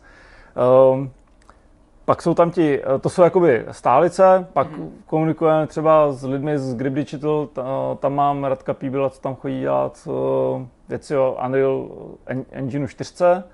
A, a pak jsou tam lidi z akademie, které ale za sebou mají jako velice praktickou stránku věci, jo, jako třeba eh, Jarda Křivánek, eh, který dělá eh, na jim to vždycky jako vypadne, že jo, Corona, Corona Renderer, eh, který byl prodaný za, za, těžké peníze, jeho výzkum, nebo na kterém se podílel, se používal například při renderingu Hobita, jo, takže mají zkušenosti naprosto jako z praxe, je to vlastně provázáno neustále s tou, s tou praxí. A to jsou poměrně jako velké, velké persony, no. Já myslím, že tohle přesně vlastně chtěli všichni jako slyšet, že to není jako jenom někdo, kdo se tím tak jako povrchně nebo teoreticky, dejme tomu, zabývá, teoreticky to je lepší jako- slovo, ale jsou to lidi prostě, kteří jako ty hry sami samozřejmě dělají nebo dělali. Ano, ono by se to mohlo zdát, že jsme jako na matfizu, my máme furt jako takový jako punc teoretické školy, eh, ale jakoby ta computer science, ta informatika je tam vysoce jako praktická. Ne, že bychom tam neměli teoretiky, máme tam jako teoretiky, hardcore teoretiky, což, což je jako taky super. Eh, Člověk se jako občas dozví zajímavé věci. Eh, ale ta, ta praxe, tam, tam rozhodně s tou praxí je to provázané. Já se tam z druhé strany, uh, ale pořád zůstávám u toho tématu nebo u té možnosti, že někdo nás sleduje a zrovna třeba pře- uh, přemýšlí nad tím, kam by uh, na výšku šel. Uh, jak probíhá přijímací řízení? Co ty lidi, kteří uh, mají zájem o tenhle kurz, musí umět? My už máme toho nav- navazujícího magistra, takže když někdo Jo, má vlastně pravda, jakoby bakaláře, Jo, jo. tak je to mm, celkem v pohodě. Já myslím, že se většině odpouští přijímací zkoušky. A na bakaláře je taky spoustu věcí, jak si odpustit přijímací zkoušky. A když přijímací zkoušky jsou, tak jsou takový jako jednoduchý. Vesměs dneska, když se podíváte na vysoké školy, tak hlavní je jako navrat studenty a pak se uvidí. Jasně, v tom prváku se to nějak... pak, se to, pa- pak se to nějak jako, jako protřídí. No. Takže uh, nemusí prostě ten člověk umět programovat, nebo, nebo ne nutně, ale jako uh, nemusí mít za sebou, já nevím, pět nějakých uh, vlastních projektů, kterým aby Ne. uh, legitimizoval to, že má zájem tohle to, to, to vůbec. Jako byl to navazujícího magistra, my už jsme computer science, takže očekávám, že ten lidi jako rozumím, umí programovat, jasně. když jdou na bakaláře, tak na matfizu prostě vůbec člověk nemusí umět programovat. Dokonce my to kurikulum máme nastavené tak od toho bakaláře, že očekáváme, že ti lidi jako neumí programovat, jo? což jo, prostě jsou jako školy, které třeba očekávají, že už jako člověk umí trošku programovat.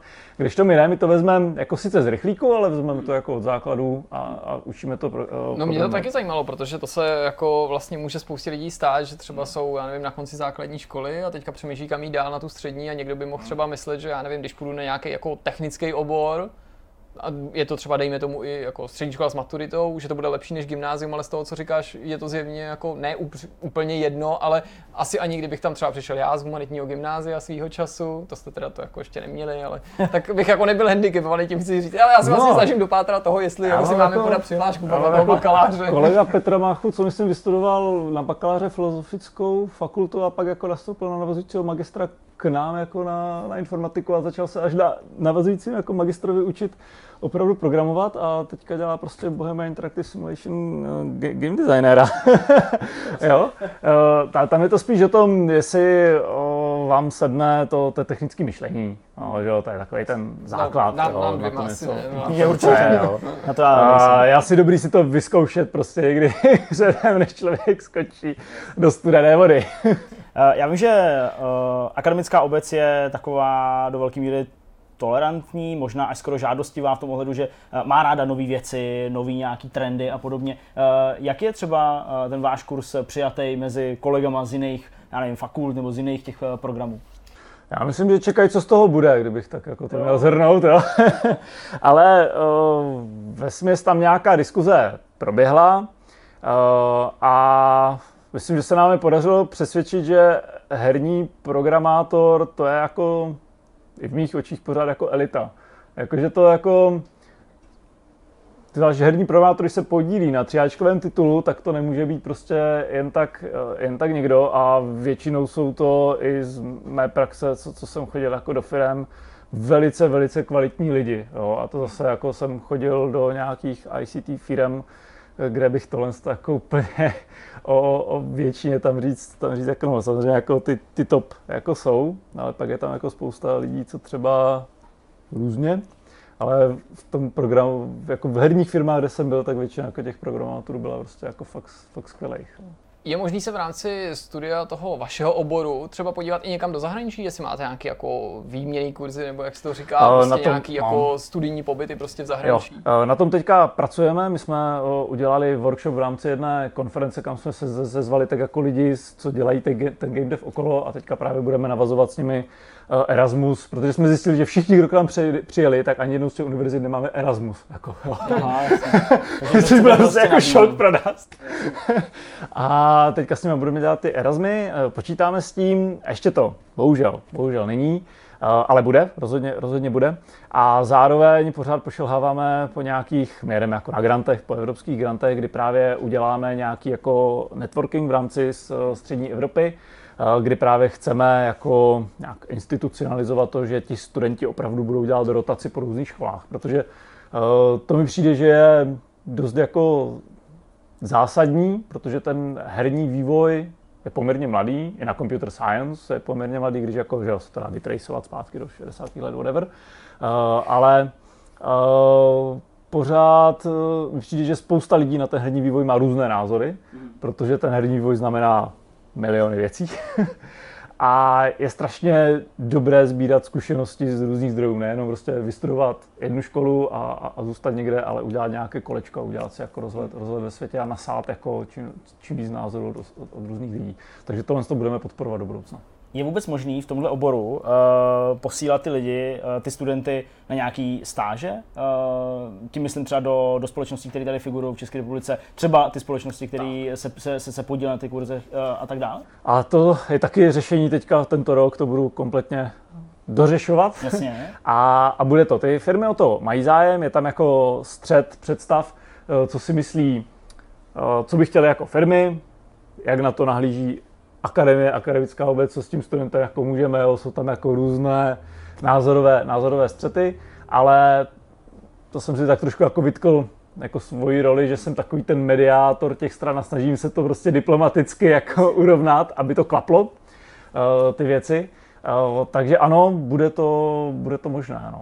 A můžeš třeba konkrétně, já chápu, že to se podlíhá nějakému jako vyjednávání, utajování a tak dále, ale třeba uh, jenom nastín, kde, kde, ty problémy jsou, z mého pohledu, jakožto herní novináře, si můžu představit, že asi není úplně jednoduchý uh, přijmout nějakého internistu, uh, hodit ho do vývoje rozpracované hry, která už dva roky vzniká, uh, NDAčka by to někdo nevykecal, teď jak se zapojit do toho týmu, co teda má programovat, to, to jsou přesně ty třecí plochy hlavní. Já myslím, že to není jako tajemství.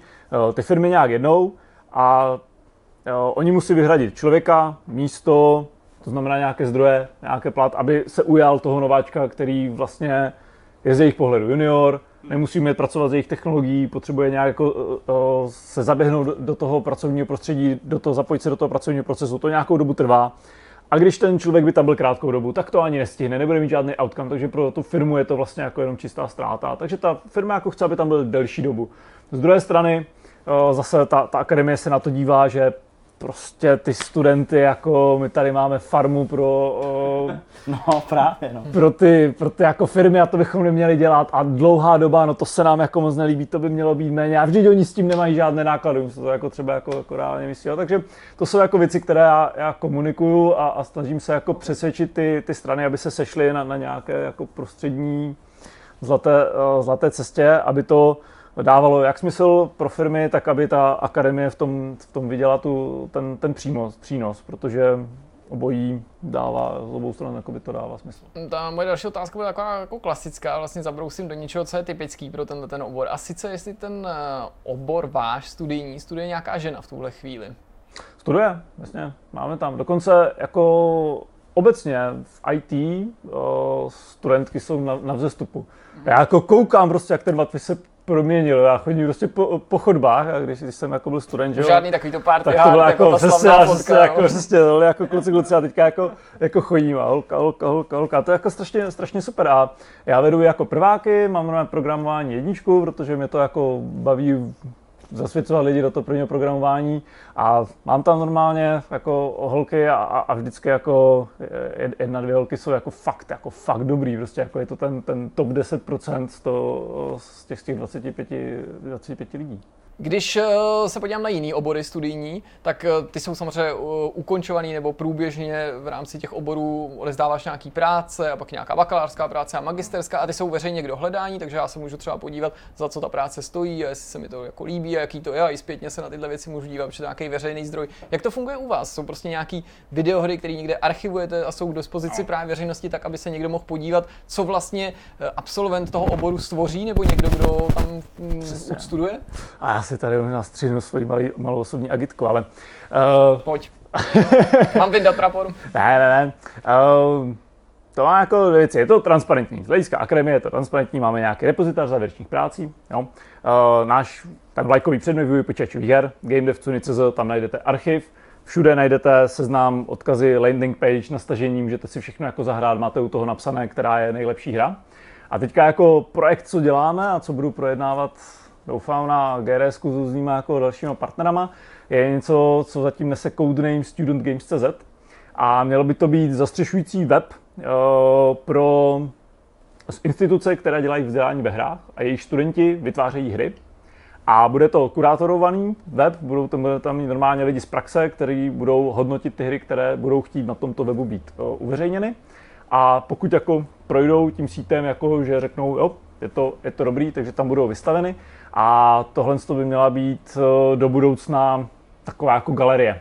Jak prostě pro lidi, co chtějí studovat hry, se můžou podívat, bude to naprosto transparentní, kdo na tom pracoval, z jakých, z jakých škol, jaký, jaký programy, eh, kdo, kdo to viděl z těch, eh, z těch kurátorů, tak i pro firmy se můžou podívat, jo, jaké hry se dělají, i pro někoho zvenku, jaký je stav uh, Game Dev Edu v České republice, studentgames.cz, tam to jako vidí kdyby měl tenhle projekt eh, vzniknout nebo fungovat? Uh, teďka se dokódovává. Uh, máme jakoby pravidla, už máme vytvořený, nějak nastavený, ale budu hledat hlavně ty kurátory. Někteří už o tom vědí, Někteří ne, někteří se to snad doví, někteří jste dověděli teď, někteří možná na GDS budu oslovovat právě a chtěl bych tam mít lidi na půl z akademie, na půl právě z našich, z našich firm.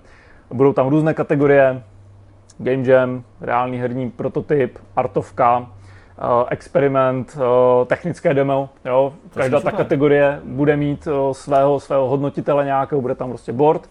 A když člověk něco udělá dobrýho, tak může mít takový jako trošku lepší zářez CV, že to není jako, že jsem udělal hru na škole, která vypadala, že je tam úspěšná, ale mám hru na studentgames.cz, co viděli lidi z praxe, z akademie a řekli, že je to jako pěkný. No. A když už tam ten člověk tu hru má, tak dost je pravděpodobný, že asi, uh, asi to umí. Uh, já tohle povídání, uh, takovou nějakou první část uh, tohoto toho rozhovoru uh, ukončím dotazem, který je možná očekávaný, možná na ně i neexistuje nějaká uh, ultimátní odpověď, ale uh, když odlídneš od uh, Student Games uh, CZ, když odlídneš od uh, nějaký snahy víc provázat, uh, provázat ty uh, jednotlivý studenty uh, s těma herníma firmama, je před tebou nějaký pojmenovatelný cíl, ke kterému směřujete s vaším programem studijním a uh, který má nějaký konkrétní obrysy a mohl by se třeba za pár let zjevit na tom horizontu?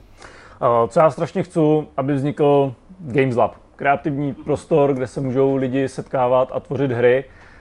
Primárně, protože jsem z akademie, tak hlavně pro studenty, abych měl kde propojovat lidi z různých fakult, protože to je prostě problém. My nemáme společné místo, ale zároveň, aby to bylo otevřené místo, kam budou moci přijít mladí lidi, skontaktovat se s mladýma vývojářema a kde by mohly vznikat prostě nové kreativní myšlenky. Super.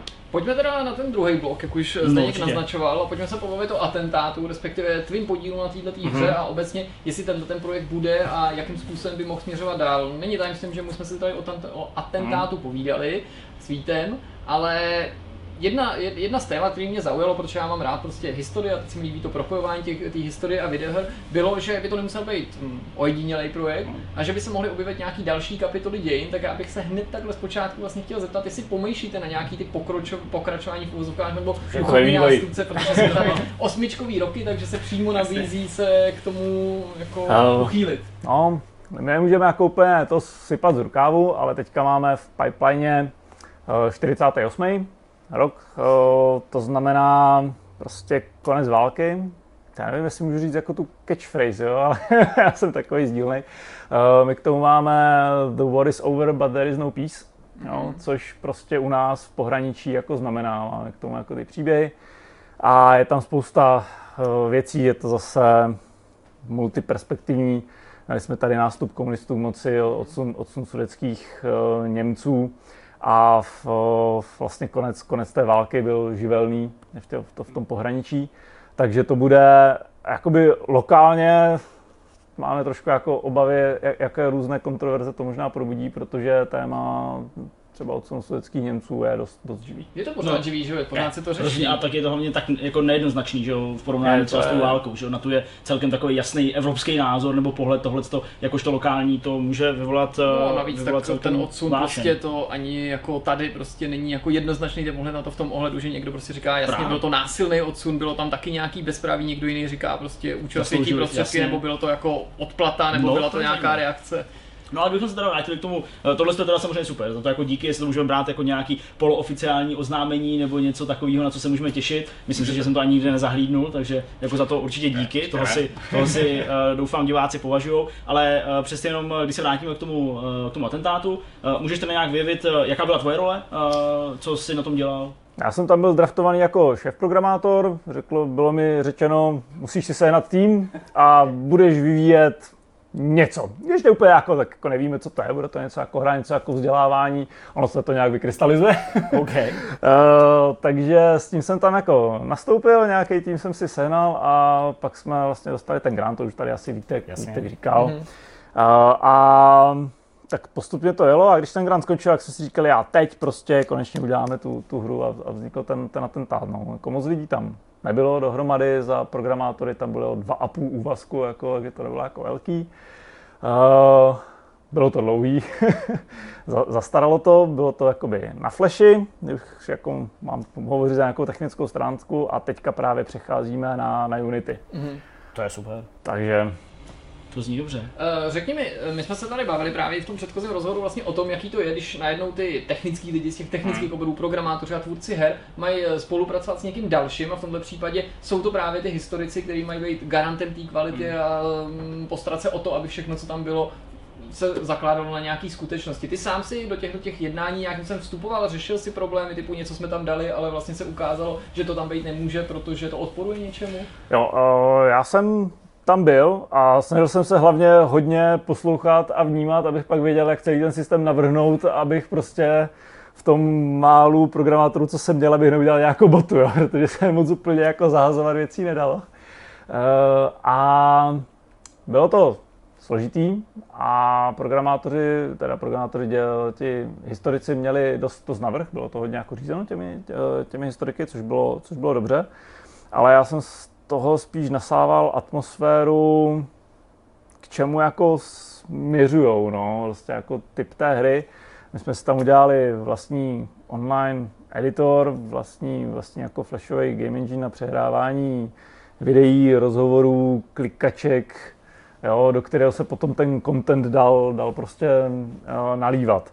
Uh, a spíš kde jsem jako pak za, zasáhl, bylo, jak jsme ten atentát, když jsme udělali až ten atentát, tam už třeba potom historici už zas tolik nebyli, protože už ten content byl hodně hotový, bylo to jenom jako nějaké le- lehčí věci, to už bylo hodně technický a pak přišel jako na řadu to PR a ten Steam a, a, a Greenlight a tam jsme se jako začali hádat prostě, jak to máme formulovat ty, ty Jo, dopisy jasně. a podobně, jo, protože jo, pořád a, to, a, a s tím jako bojujeme. Uh, my jsme převážně jako akademici, takže jsme jako nasákli těmi akademickými papery, Jo. kde jako všechno člověk píše na takové té neutrální jako hladině, aby si nezavzdala ani na jednu stranu. Eh, Když jsi do toho Steamu, eh, ta hra tam samozřejmě je k dispozici, dá se koupit, dá se hrát a tak dále. Eh, Můžeš třeba jenom poodhle, eh, po- ne poodhlednout, eh, po, eh, Odhalit. po- odhalit, to je to slovo, eh, to, jak se to prodává do zahraničí?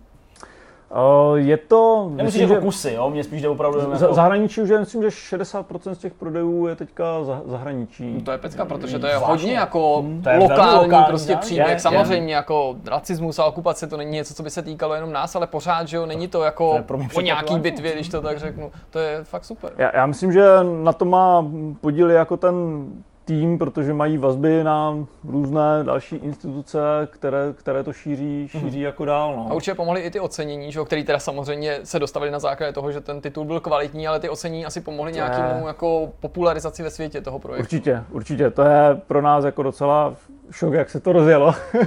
My jsme měli uh, takový jako přeobraz, že This War of Mine, jako by vykopla tady tohle z toho her. To byla jako velmi úspěšná hra, která měla velice jako serious téma. A je to vlastně vzor a všichni, kdo dělají jako tady ty, tady ty typ her, je mají jako takový jako Etalon, punchline, vlastně. jo, nebo když mluví s investorem, nebo tak říkají, prostě podívejte se, these of mine, tady ten segment může být úspěšný. Jo, jasně, Jo. to používají. A, takže, takže jako pou- používají tady tohle a když se podíváte na War of Mine, tak oni právě, jakmile to jako vydali, tak udělali takovou, to říkáme, koncertní čunile, že jo, po všech těch konferencích, tak jsme, to jsme přesně jako, jako říkali, pojedeme něco, něco takového, jakmile to jako vydáme, tak to rozjedem. prostě se to kam všude, protože to je ta cesta, která jednou fungovala, zkusíme to nějak, nějak jako udělat. A zároveň jsme tomu titulu docela jako věřili, že by to mohlo lidi zaujmout, protože ten feedback eh, těch lidí, když už se to zahráli, tak, tak byl prostě dobrý. A musím se klepat na nějaké jako dřevo, že, se to, klidně. Můžeš. Tak, že, se to, že se to povedlo, to, což je strašně jako... Uh. Super. Uh, já ještě malinko se vrátím k tomu, co jste tady naznačoval, to znamená k tomu 48. Jenom v souvislosti s tím This War of Mine. Můžeme očekávat, že to bude, a teď já nechci, aby to vyznělo vošklivě, jo, ale že to bude víc hra, myslím v tom ohledu jako, jako nějaká hratelnost. Jako v tom uh, formátu zůstaneme, jako, Jasně, jako jsme byli, protože Je to ověřený, funguje to, jasně. eh, navržený.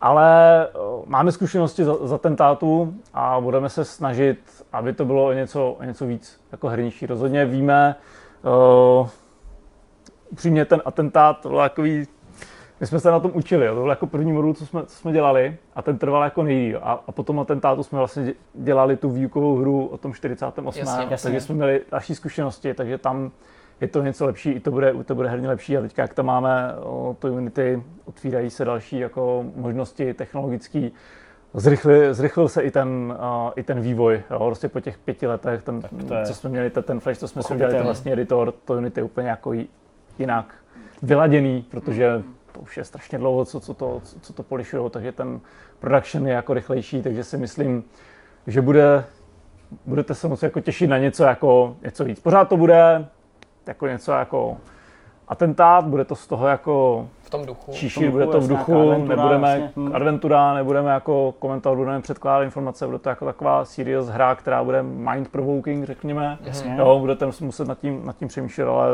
zá, zároveň by to mělo být hráčsky o trošku vyladěnější zase. Super. Eh, Řekni mi, na základě toho předchozího úspěchu je třeba teďka ta spolupráce s těma historikama příjemnější, že už třeba uznávají, že předtím se to povedlo a že třeba nepochybují o té vaší části té práce a že nebylo tak obtížné je přesvědčit, aby se s vámi pustili do dalšího projektu? Uh, to by věděl hlavně, hlavně Vítek, ale z těch, on se s ním setkává víc, ale co jsme viděli, tak je to daleko víc relax. My jsme vlastně jako jeden tým, jo.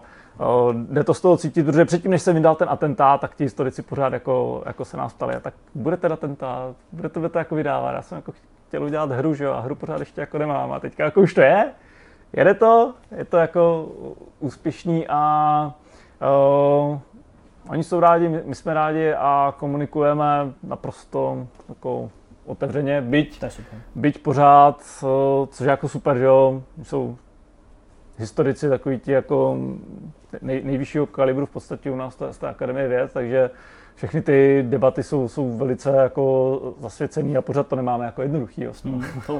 A to dělá tu hru jako lepší, protože to je něco, čím se ta, ta hra vymyká, že vlastně ti historici uh, mají to velké slovo, jak, jak, ta, jak ta hra má vlastně vypadat a zakazují nám dělat některé věci, co jiným týmům, co jiný tým by si třeba jako povolili, tak to je tak ta naše odlišnost, bych řekl.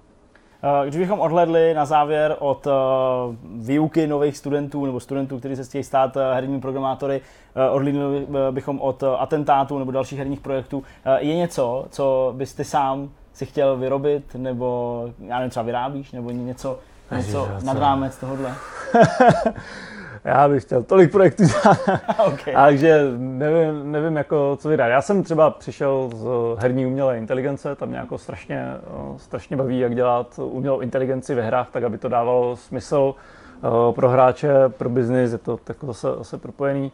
A třeba teďka mi jeden student eh, obhájil diplomovou práci, kdy dělal umělou inteligenci pro Children of the Galaxy od Filipa Duška. Aha. A s Filipem Duškem se chci teďka povědět, aby to tam zaintegroval, protože ten náš jako soubojový systém je prostě fakt jako, jako lepší Filipa. jo, je, je, no. A to mě jako bavilo s, s tím studentem, studentem dělat, ale se jako představil, že bych klidně mohl jako dělat full time, no, kdybych neměl ten game dev.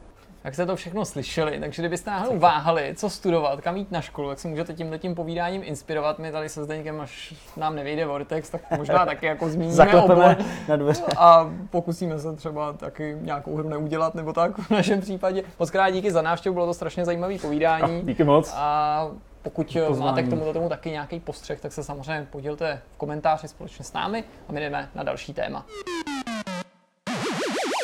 Jsme na konci, probereme si, co koho zaujalo, pěkně postupně. Hmm. Petr mluvil, jsem chtěl říct, že jsi Zdeněk. Jednou jsem už dneska mluvil.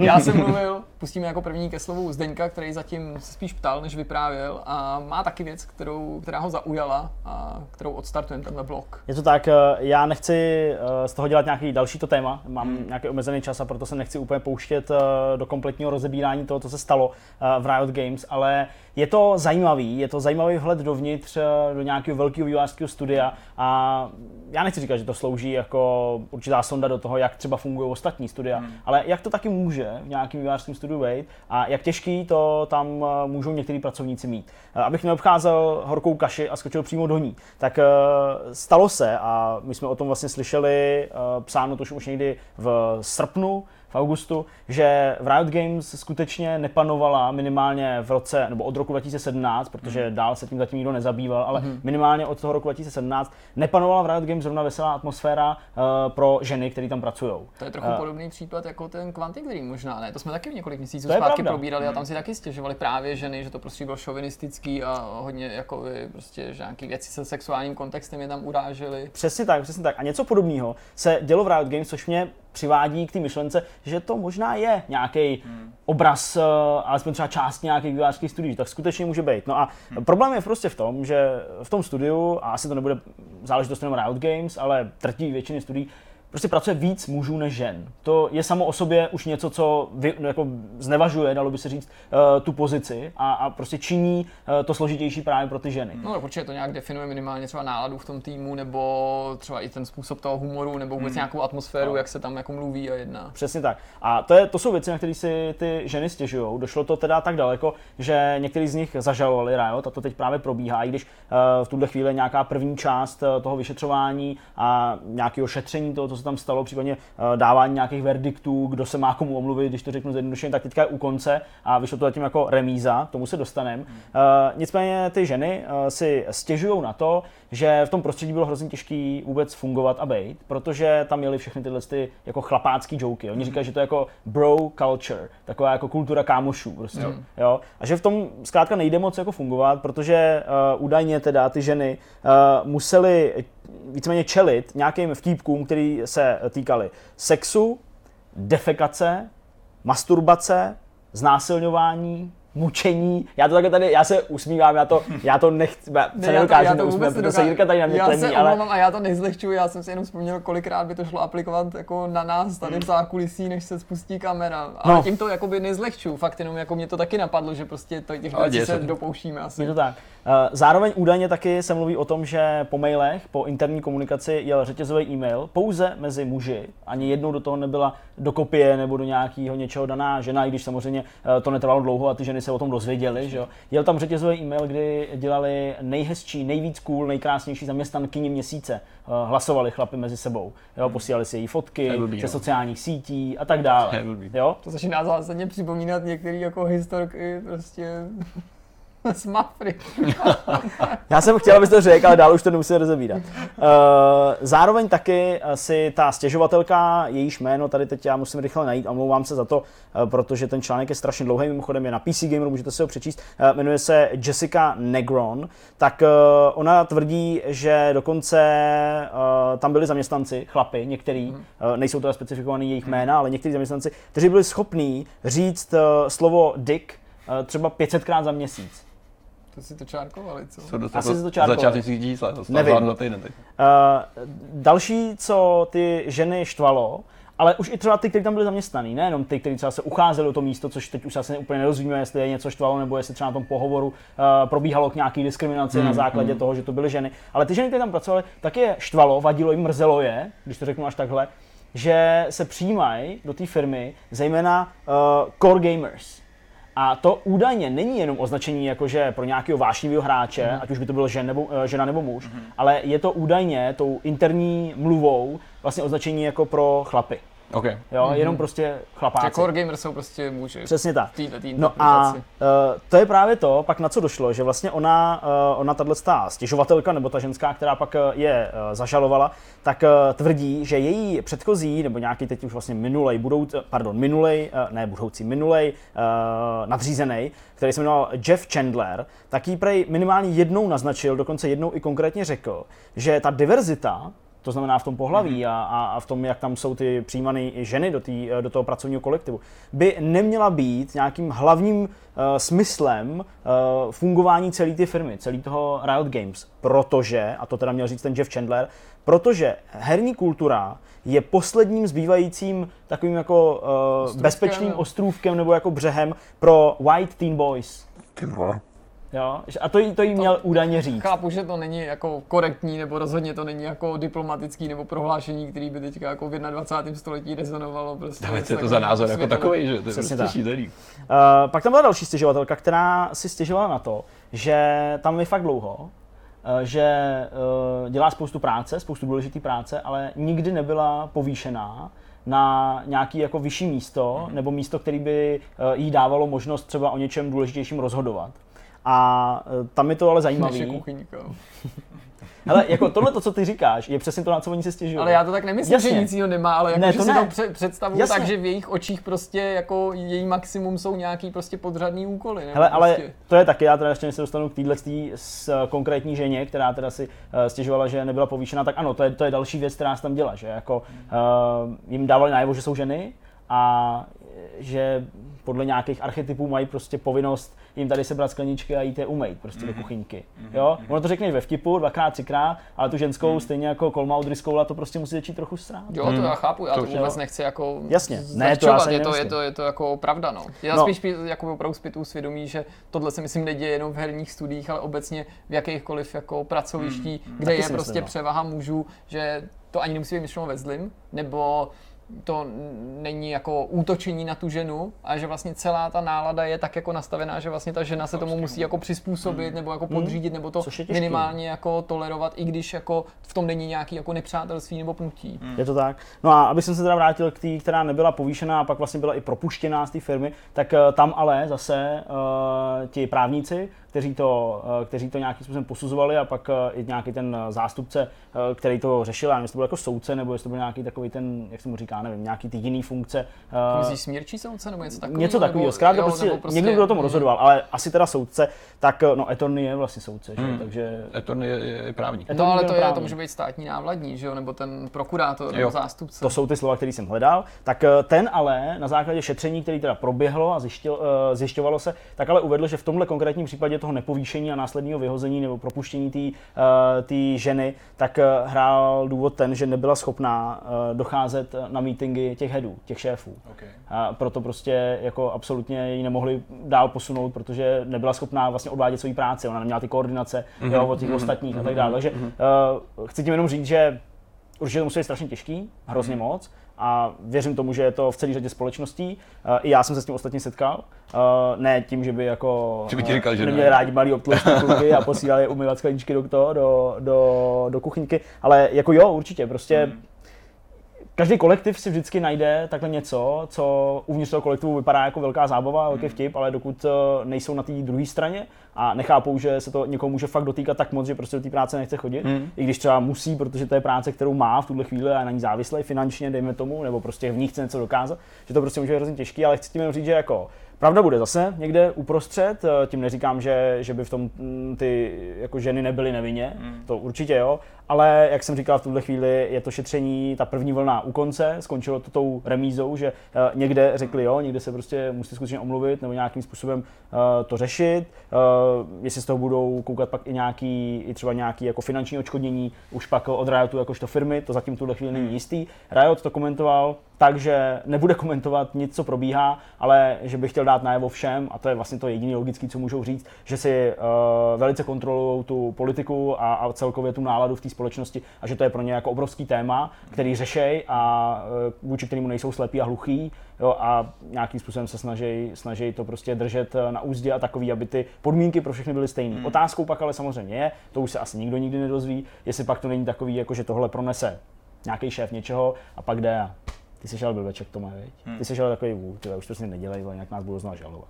Jo, hmm. to už je pak otázka, jestli no, to bude takové... sekretářka, ty řekneš ty prdelku, pěkně jí poplácáš, prostě no. pošleš jí pro kafe. No, no, no prostě tak, no. Takže je to i v těch herních firmách, no. Je to věc, která prostě tam je, řeší se a a není to jednoduchý. A hlavně jako hrách dělají zvířata kolikrát, že to prostě člověk vidí. Jo. Já, když jsem se třeba potkal s určitýma jako kráťákama z velkých firm, tak tam to fakt není snadný. Jo, být kompetitivní takové firmě, tak je to fakt jako jiný prostředí. A... No co já vím, tak oni i chlapi jsou po sobě, jako navzájem. No jasně, i tam se to jako... Jo, ne, jako určitě, tam, tak obecně ty manažerský posty ale jsou o tom, že musíš mít jako, prostě jako, jako ostrý lokty, neříkám, nebo musíš, neříkám, že to je nezbytný, že se musíš chovat jako prase k tomu, aby se s někam dostal, ale je to hmm. častý, že prostě ty lidi musí mít trochu jako hroší kůži, minimálně, že jako hodně něco snesou. Ale já bych zase neřekl, že ačkoliv si to třeba takovýhle jako chování nebo takovouhle odolnost nespojím s nějakým stereotypem ženy, že to není tak, že by jako ženy globálně byly vůči tomu méně odolný, protože a může se podívat právě do, do, do vlastní rodiny, udělat si takový jako příklad rešerši, že moje vlastní máma, ta, tak tý se podařilo jakoby obstát v takovémhle fakt jako tvrdým chlapském prostředí hmm. už v 80. letech.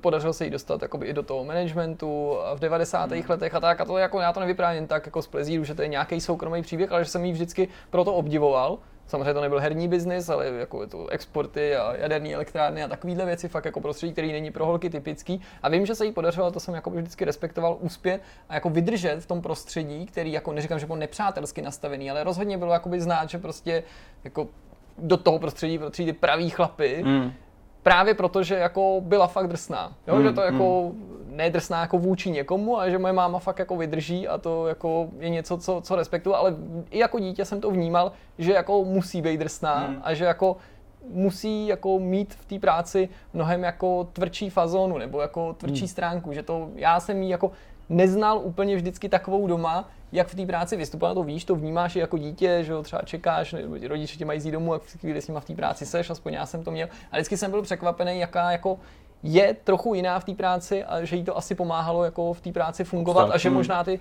ženy právě i těch společnostech herních jsou třeba nucený nahodit ne jinou tvář v tom smyslu, že by se přetvářovali, ale právě jako aby si ty vytvořili třeba nějaký prostor, Jasně, aby prostě jo. stanovili nějaký jasný hranice a mantinely, kterým někdo nepřekročí. Hmm. Jirko, teď když jsi mluvil, tak rovnou můžeš pokračovat s tím, co jsi zažil ty. Za okay. uh, já jsem viděl jednu fakt moc pěknou věc a pak jsem hrál jednu moc pěknou věc. Tu pěknou věc, kterou jsem hrál, to je logická adventura Return of the Obra Dinn, na kterou jsem skoro okolností dneska chystal video recenzi, kterou jsem podařil namlouvat hned dvakrát, protože na poprvé se to nějak nenahrálo prostě.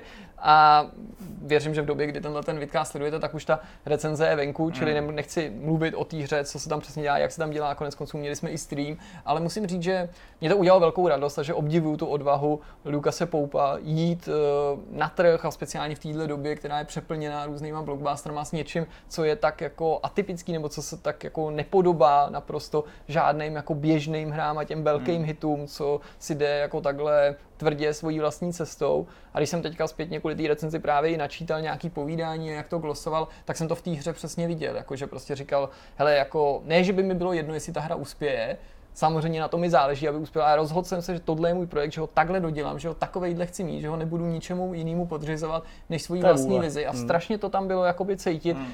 že on i říkal, mohl jsem si to dovolit, jo, protože my jsme i pro Speed pořád chodili nějaký peníze, konec konců 2017 to ještě vyšlo na Vitu, je znát, že se ta hra prodává i třeba na mobily, což určitě tomuhle pomohlo, tomuhle tomu svěřepímu zaujetí, budu dělat tu svoji hru, nebudu se hmm. jako omezovat některák, ale líbí se mi to, určitě všem vřele doporučuji, aby si tu hru zahráli, nebo aspoň aby se podívali na tu naší recenzi nebo na ten stream ze záznamu. A věc, kterou bych doporučil na koukání, není tentokrát žádný film, seriál ani reality show, ale je to úplně fantastický rozhovor na DVTV s Tomášem Etzlerem. Aha. Je prostě pan novinář, člověk, kterýho já neskutečně obdivuju, ani nemůžu říct něco jako, že k němu vzhlížím, nebo že, že je to můj vzor, protože jenom to by implikovalo, že se s ním snažím srovnávat, nebo že se mu snažím přiblížit. To je prostě nedostižná meta. Ten člověk je úplně někde jinde, než jako všichni český novináři. Podle mě je to prostě profík mezinárodního formátu a jeho práci, ať už jako, kterou dělal pro českou televizi v Číně jako zahraniční zpravodaj, nebo ty předchozí štace v různých jako hmm, válečných mm, zónách, mm, proto mám jako maximální obdiv.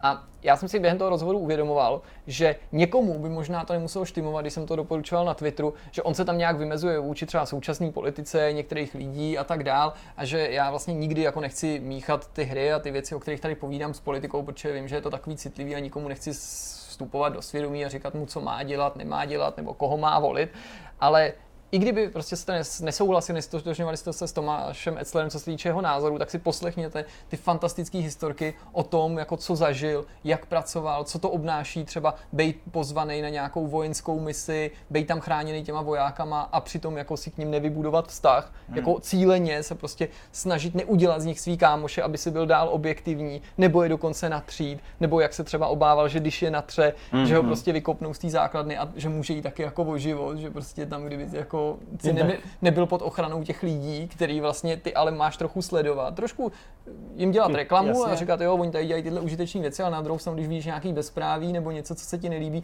tak to prostě říct světu a ne s nima držet basu. Strašně zajímavý. A to povídání z Číny neméně zajímavý, co se v Číně děje, to prostě zůstává rozum stát, že se to prostě myslíme všichni, jo, to je pohoda, tam už to asi nebude nějak drsný, mají tam prostě prachy, drahý auta, internet a užívají si kde pak jako to je prostě jako totalitní stát 1984 prostě digitálního věku a potrhuje to i mimochodem nedávná teďka tohoto týdne reportáž Honzi Sedláka, aspoň myslím, že to psal on pro Lupu, kterou jsem si nestačil teda ještě přečíst celý, která je zase o tom strašně zajímavý téma, jak tam lidem v Číně přidělí nějaký virtuální sociální status a když máš špatný skóre, špatný status, hmm. tak si jako neobjednáš ani lístek na vlak online.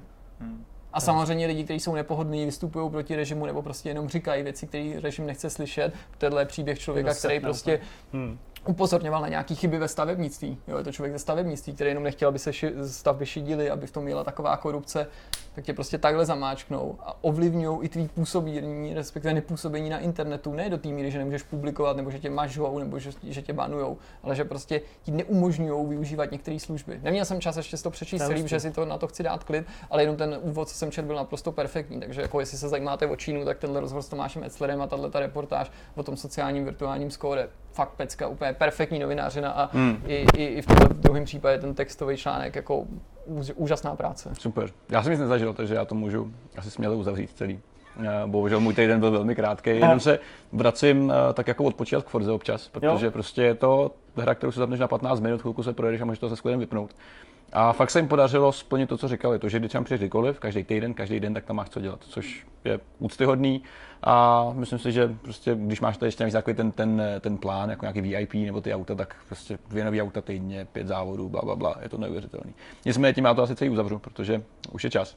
Náš host teďka dorazil, což může být dost paradoxní pro vás, protože ano, už jste ho viděli. To, proč měl Petr ruce telefon, ne protože by nechtěl poslouchat Jirku. Ne, ne nejsem takhle neslušný neboj, ale musím teďka udělat rozhovor, který jste viděli, sleduje, takže teďka tady úplně vzniká spousta jako časových paralel. Nic. Ale minimálně víme, že ten rozhovor byl. Teda bude, teda no, byl. možná, pokud natočíme ještě, pokud se nic nerozbije. Věřím, že jo, doufám, že to i stihneme. Je půl osmí, uh, takže máme na to opravdu nějakých jako 40 minut max. Max. Uh, čili jdeme na to, jsme na konci, uh, vy ještě, teda vy už jo, my ještě ne, ale to vůbec nic nemění na tom, že doufám, že jste si to užili. 58? 58. 58 Vortexů. 58 Vortexů, no. Ty krás. Ještě dva a bude to 60. Uhuhu, 60. Osmičkový roky, 58. Vortex, už je to tady. se tady. Všechno se to spojuje, to bylo jubileum. Těším se na 68. Tak jo, tak fajn, tak se mějte hezky. Uh, uvidíme se zase za týden dobří. u tohohle videa a jinak uh, během celého týdne u dalších a dalších videí. Díky. ahoj. ahoj. Ahoj. ahoj.